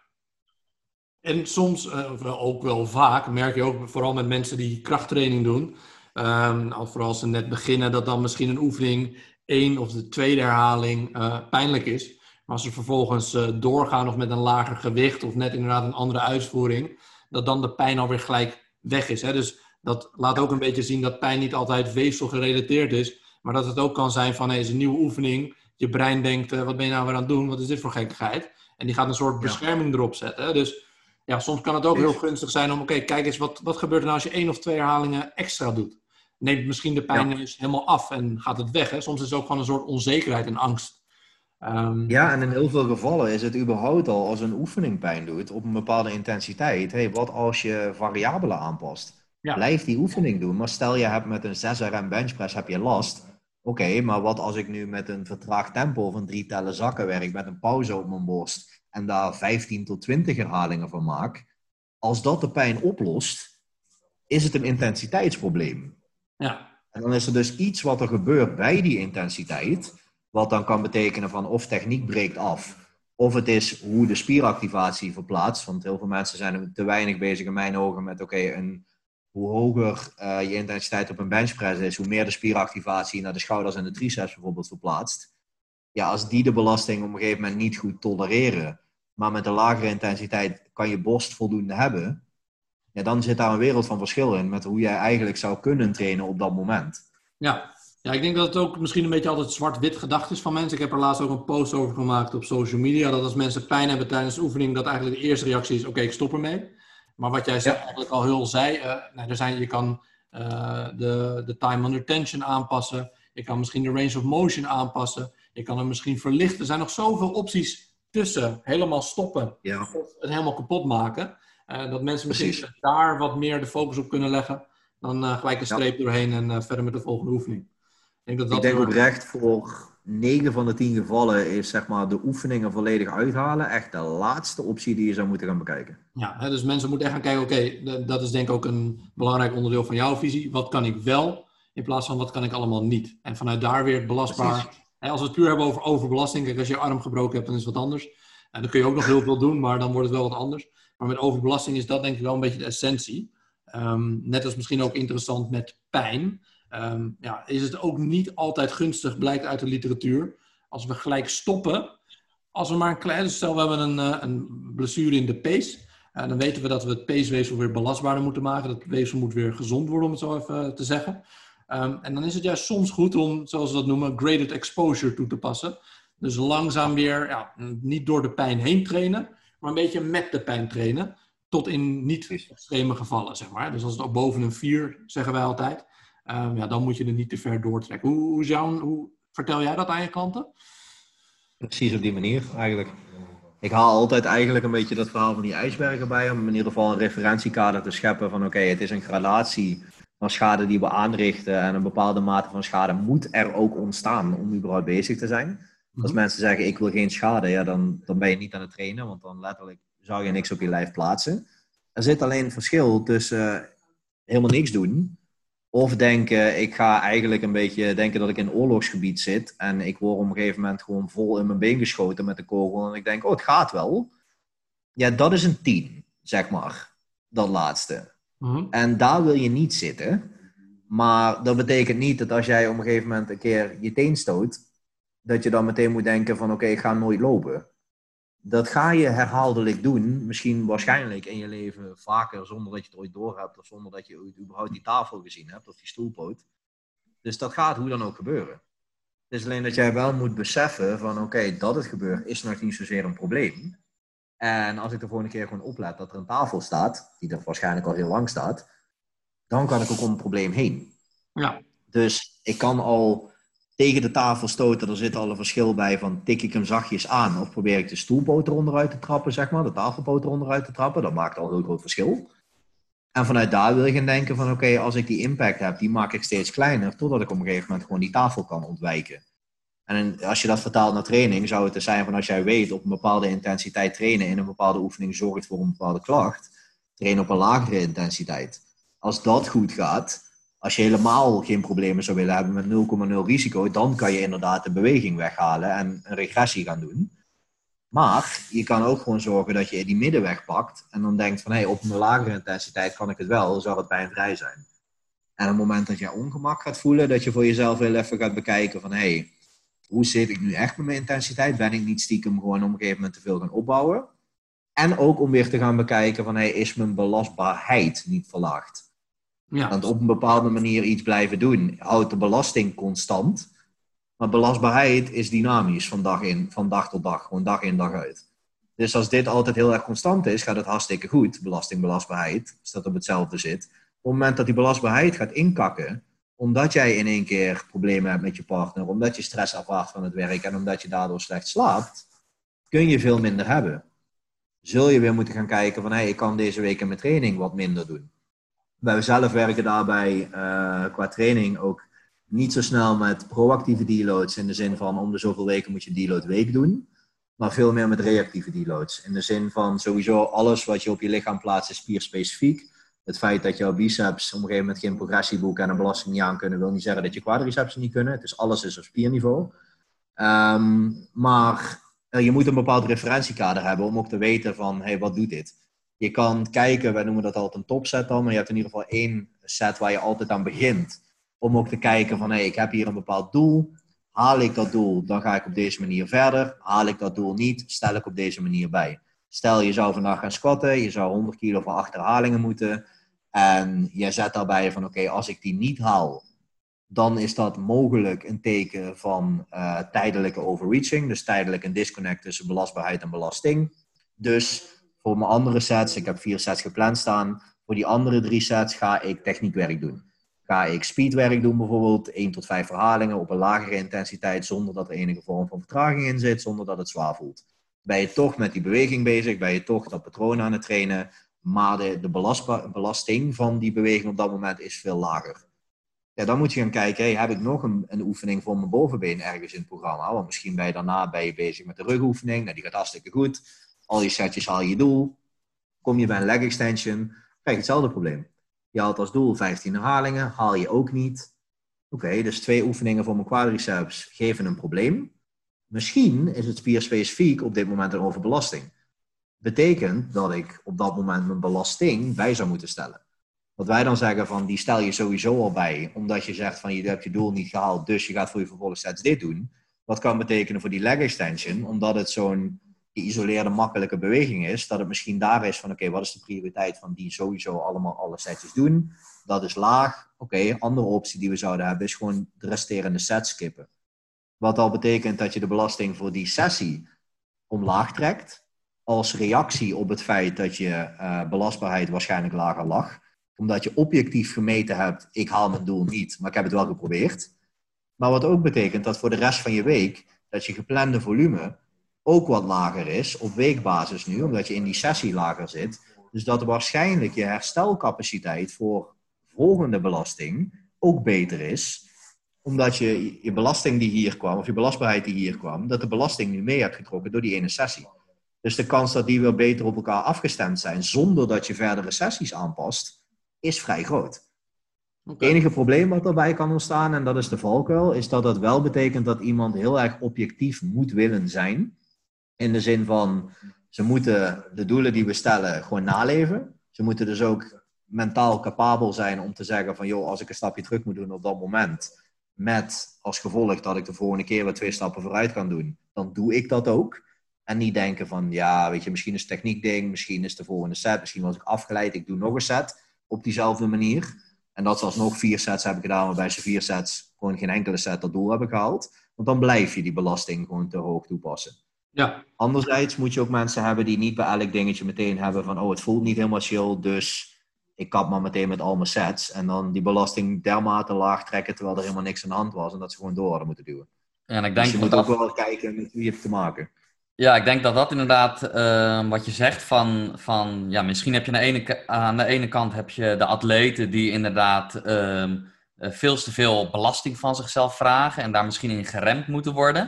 Um, en ik denk ook wat we net, waar we het net over hadden met die belastbaarheid. Um, en ook in relatie tot pijn. Wat wij ook heel vaak zien is, um, is, is mensen met chronische pijn. Um, waar we het ook met Chi over gehad hebben, die, hebben, die krijgen ook te maken met, uh, met centrale sensitisatie. Dus dat lichaam wordt ook steeds gevoeliger voor pijn. Ehm, en wat wij daarmee zien uit ervaring is ook, ehm, als je die mensen ehm, alleen maar wilt laten bewegen zonder pijn, hè, vaak zijn het ook mensen die bewegingsangst hebben, dan verlaagt het eigenlijk alleen nog maar verder die belastbaarheid. En soms, uh, omwille van, van, van, vanuit therapeutisch oogpunt, is het soms juist wel goed om die mensen met een beetje pijn te laten bewegen, om eigenlijk het lichaam te laten ervaren dat er eigenlijk niets ergens aan de hand is. En daarmee neemt die bewegingsangst af, waardoor die belastbaarheid weer verbetert en ze uiteindelijk ook weer meer belasting aankunnen. Dus ik denk dat dat inderdaad wel een, uh, een, een uh, ja, dat dat wel twee belangrijke groepen zijn, ja, als, we, als we praten over mensen met blessures. Ja. ja. En ik denk dat dat eigenlijk ook los van pijn een beetje te vertalen is naar elke vorm van uh, inspanning leveren bij sport als ik naga bijvoorbeeld hoeveel vrouwen ehm, met zware gewichten uiteindelijk bang zijn om zonder spotters te squatten, bijvoorbeeld. Of die op een gegeven moment bang zijn om een 1RM squat te doen, omdat ze dan denken van er gaat iets mis. Ga eens een keer met safety squatten. Ga eens ervaren dat als je die goed afgestemd hebt, dat je, weet je, als jij op een gegeven moment een lift niet haalt, dan niemand zal in één keer denken, ik klap dubbel, ik val voorover en ik breek gewoon in tweeën. Als het goed is, excentrisch, bij aanzienlijk sterker, kun je gewoon rustig naar de bodem zakken. En komt die stang dan op de safeties. Kan je er gewoon onderuit. Niemand die aan het duwen is en dan in één keer denkt: Oh, mijn hele lijf valt uit en ik snap nu gewoon in tweeën en ik val voorover op de grond. Gaat gewoon niet gebeuren. Nee. Dus dan heb je het ding van: je, ze moeten dat ook eens een keer ervaren. Wat betekent als jij nooit een referentiepunt hebt gehad van hoe voelt het als ik faal en is er dan iets aan de hand?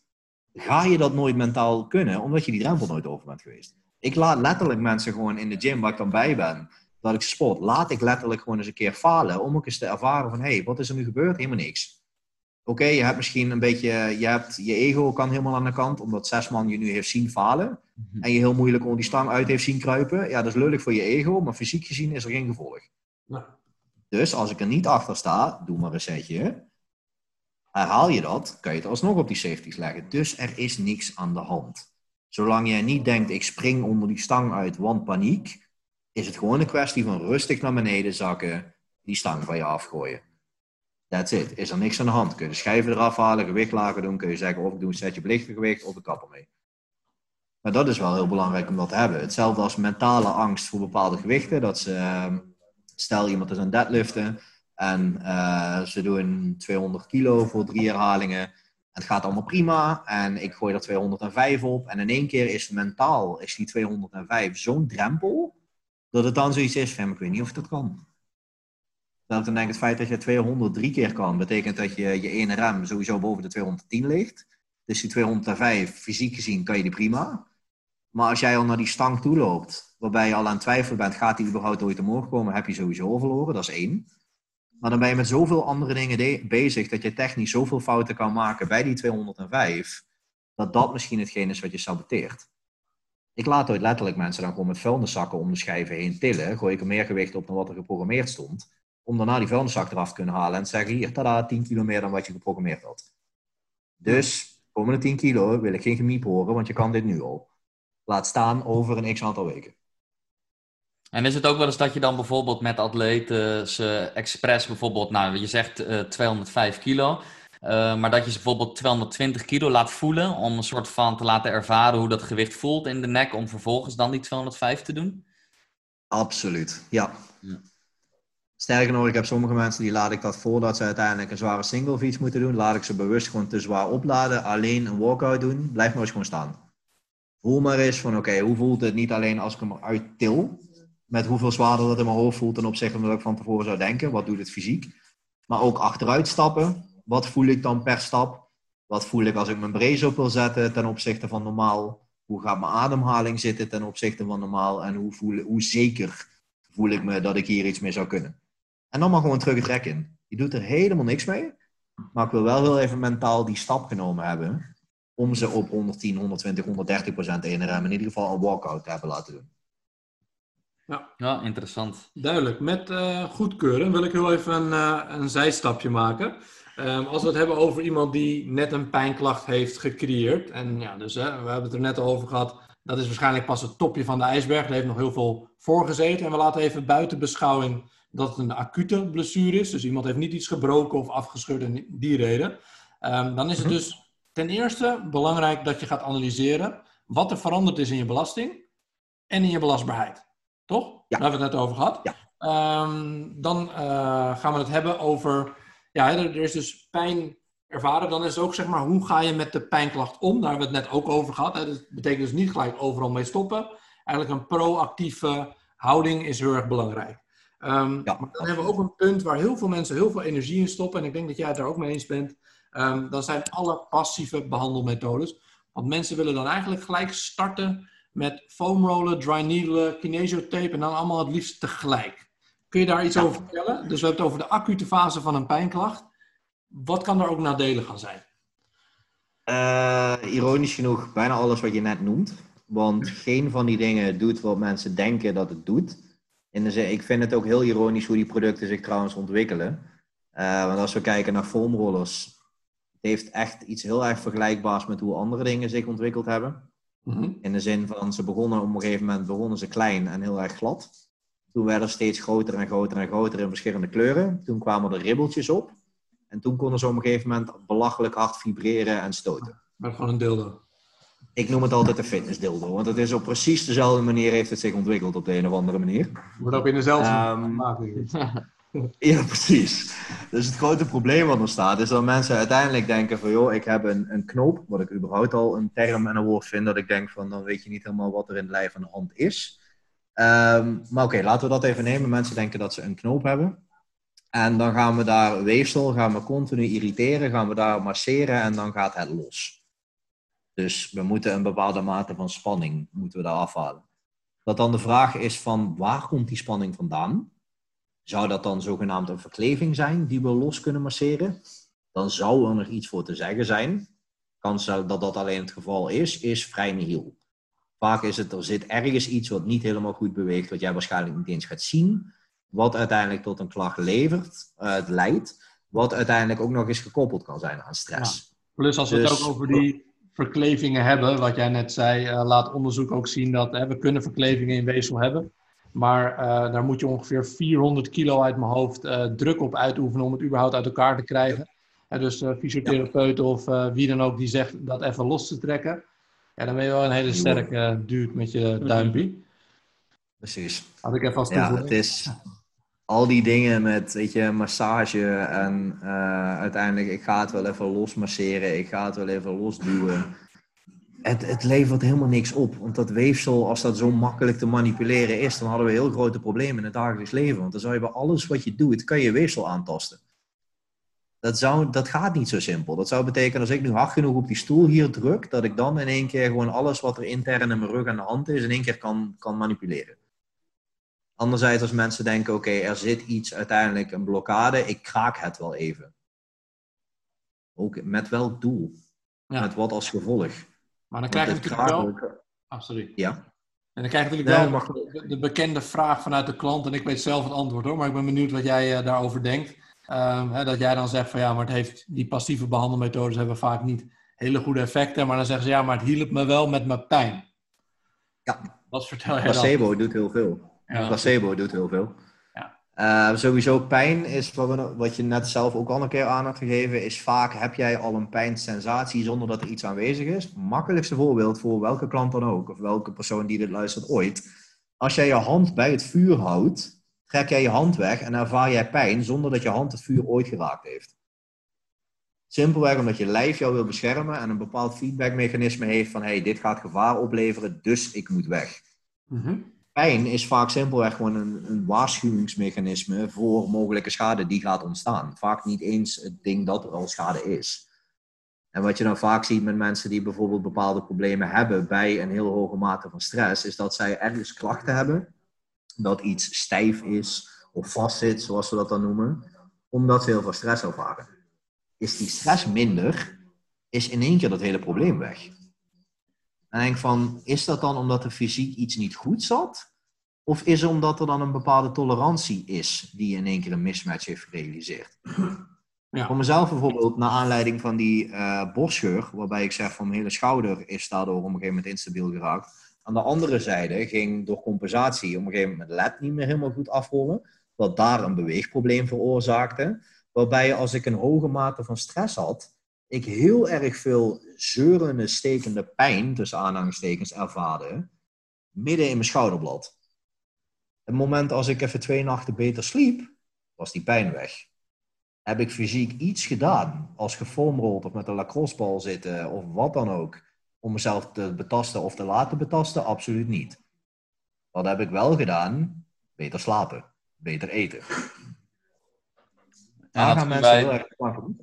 Dat zien wij dus ook inderdaad heel vaak, dat ehm, eh, mensen hebben een bepaalde pijnklacht. ehm, en die zijn heel erg op zoek naar, om te pinpointen wat dat hele specifieke lichamelijke, hè, of dat een verkleving is of een, een wervel die niet goed zit. En die lopen daar een trigger point, die lopen daar heel veel therapeuten op af.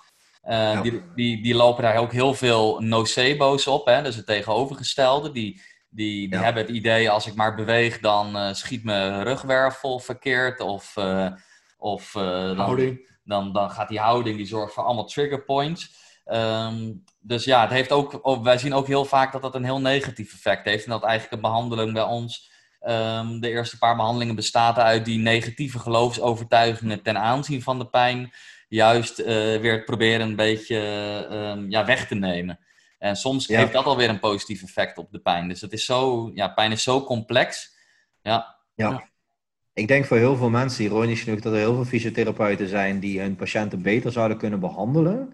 Als ze een manier vinden om zeg maar, de informatieverstrekking naar de klant toe makkelijker over te brengen in begrijpbare taal. En ze te coachen in het kopen met het feit dat er iets aan de hand zou zijn in hun hoofd.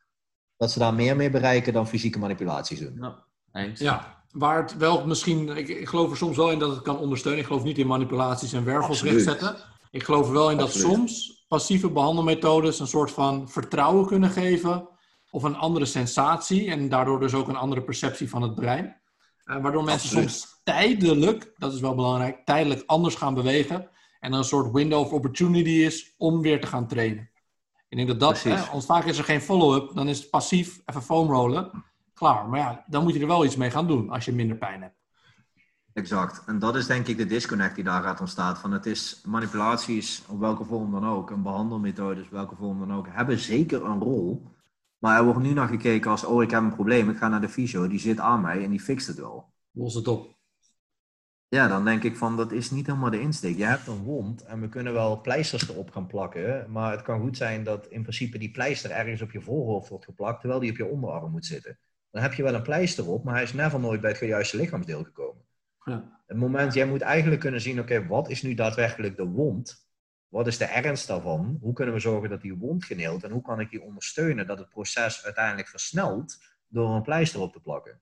Want als jij niet kan krassen aan die wond in je arm door er een pleister op te plakken, omdat er dan een stuk van frictie tussen zit, ja, dan herstelt die beter. Maar die pleister haalt die wond niet weg. Die pleister faciliteert in het herstel uiteindelijk. Net als al die behandelmethodes, die passieve behandelmethodes. Precies. En dan krijg je dingen zoals dry needling, dat als dat gewoon ook toegepast wordt zonder dat de therapeut echt 100% snapt wat het probleem is, dat dat juist gevolgen kan hebben. Ik heb het ooit meegemaakt met een atleet dat de fysiotherapeut heel erg enthousiast zoiets had van, oh, ik heb een cursusje dry needling gedaan en er zit spanning in je, bij je bekken en bij je rug. Weet je, laten we die weghalen met dan vervolgens het advies, jij mag licht gaan squatten. Licht is heel relatief. Licht betekent, als iemand zegt 60%, is dat 60% 20 kilo? Of is dat in zijn geval 60% 210 kilo? Dan is het relatief heel licht. Het is alleen wel nog 210 kilo op die onderrug. Met als gevolg dat die persoon drie maanden überhaupt niet heeft kunnen squatten, omdat hij finaal door zijn rug ging.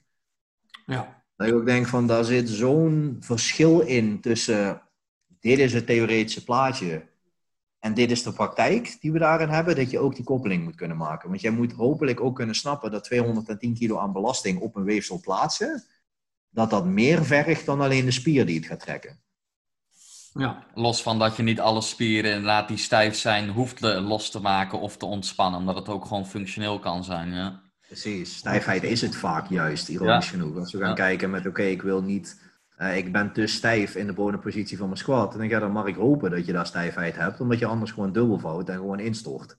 Ja. Dus ik denk een heel belangrijk onderdeel uh, voor fysiotherapeuten, uh, wat denk ik echt vaak een gemiste kant is, wat jij ook al zegt, is inderdaad educatie. Dus dat je kan uitleggen wat er gebeurt, waarom iemand pijn heeft. En vervolgens management, waar we het net over hebben gehad. Hoe ga je nou met je klachten om? Blijf je nou wel trainen, niet trainen? Hoe ga je met de pijn om? Ik denk dat dat ja, de, de hoofddingen van een fysiotherapeut zouden moeten zijn. Um, waarbij de rest eigenlijk uh, ja, faciliteert. En waar ik nog wel met je over zou willen hebben, of we um, trainen met blessures in de zin van parameters. Heb jij daar nog iets interessants over te vertellen? Is er bijvoorbeeld iets als je heel acuut net een pijnklacht hebt? Zijn er dan bepaalde parameters waar je beter wel of niet mee kunt gaan werken? Um, ja, ik zou zeggen van oké, laten we het even vertalen aan beweging. Jij doet een uh, benchpress. Hebben we al een paar keer aangehaald, maar je doet een benchpress. Um, stap 1 is altijd kijken, oké, het doet pijn. Goede constatering. Uh, moeten we überhaupt de beweging aan gaan passen? Want het is, wat we al een aantal keer besproken hebben, last resort om te zeggen, we doen de beweging er volledig uit. Puur en alleen kijken naar als we bruikbare informatie willen hebben waar we iets mee kunnen voor onszelf als een professional eventueel.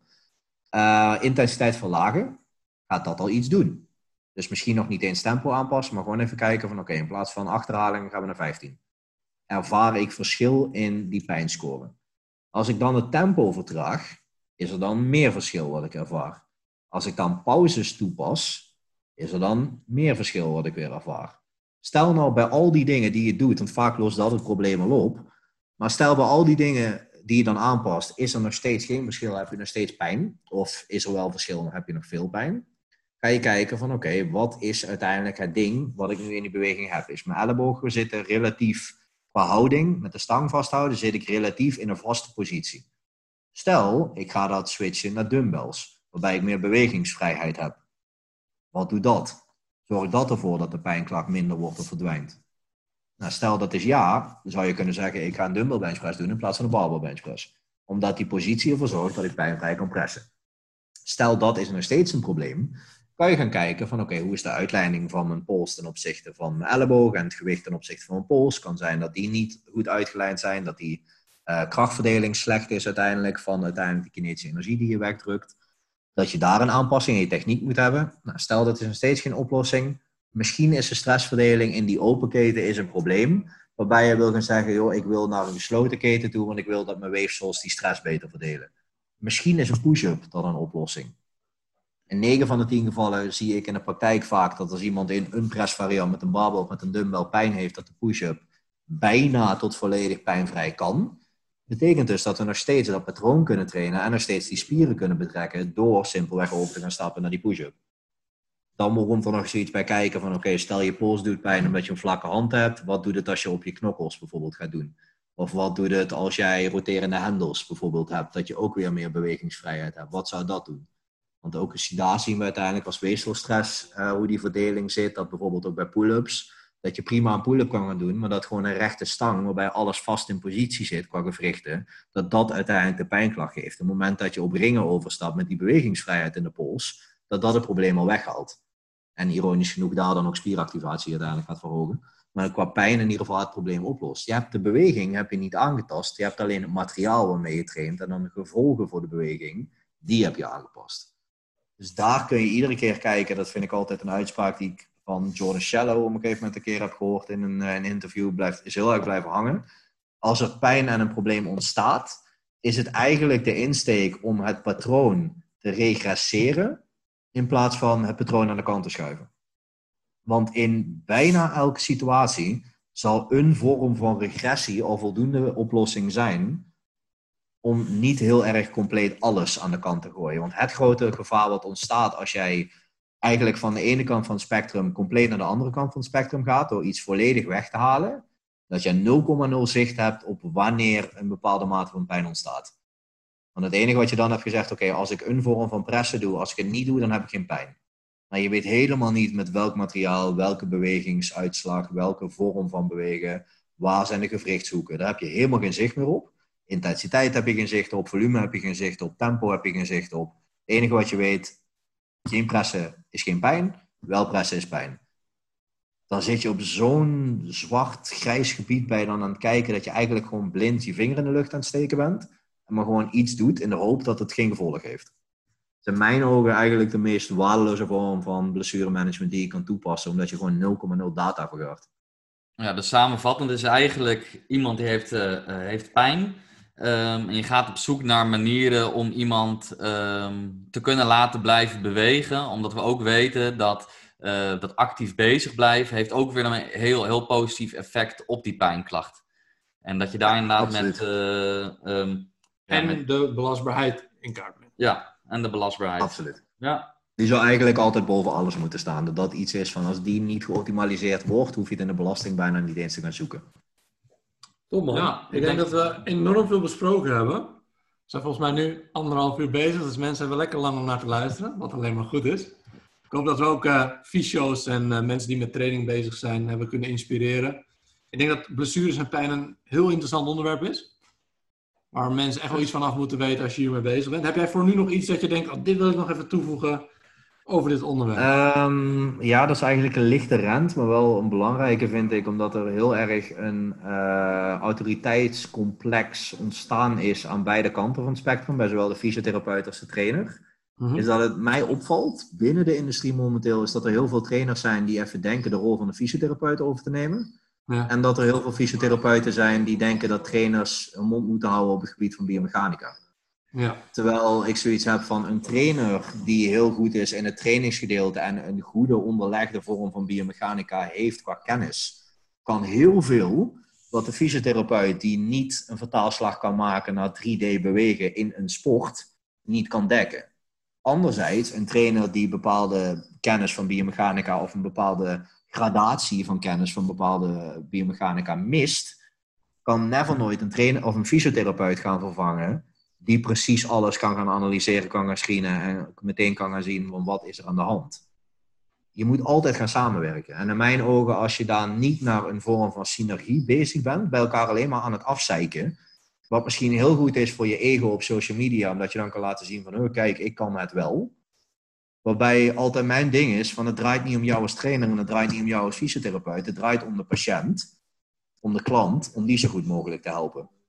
En als dat betekent dat jij jouw eigen ego even aan de kant moet gaan schuiven en dan even een mailtje of een belletje moet gaan plegen naar die andere professional, waarbij jij je opstelt in de zin van, hé, hey, ik heb hulp nodig, zullen we dat samen gaan bekijken in het, uh, eigenlijk in het positieve punt daarvoor het welzijn van de klant, dan ben je je vak aan het uitoefenen. Ja. Maar op het moment dat je gaat denken van ik moet het kunnen, want anders ben ik niet capabel genoeg als trainer of als fysiotherapeut of wat weet die ander nou, dan ben je alleen maar met jezelf bezig. En dat is in mijn eigen eigenlijk gewoon het grote probleem wat er in de hele industrie momenteel heerst, is dat ik heel veel online dan zie van oh fysiotherapeuten zijn kut. Dat roept een trainer dan, of een fysiotherapeut van ja wat weet die trainer nou? Ik denk van jongens, het draait niet om jou, het draait niet om mij, het draait om die klant. Ja, terwijl het overlappende eigenlijk veel meer is dan datgene wat ons onderscheidt, denk ik. Een goede, een goede personal trainer of een goede krachttrainer of een goede strength and conditioning coach. ja. Ja. die, die kan uh, inderdaad uh, ja, bijna even inderdaad diagnosticeren en dat soort dingen. Maar ik denk dat er veel meer overlapping is dan, uh, ja, dan onderscheid, zeg maar. Precies. en ik denk dat het belangrijkste ook is om ehm, ja, altijd open te staan voor discussie en opvattingen. En, en ja, je blijft altijd leren. Hè? Dat is ook waarom we deze podcast doen. Um, ja, dus dat is super tof. Ja. ja.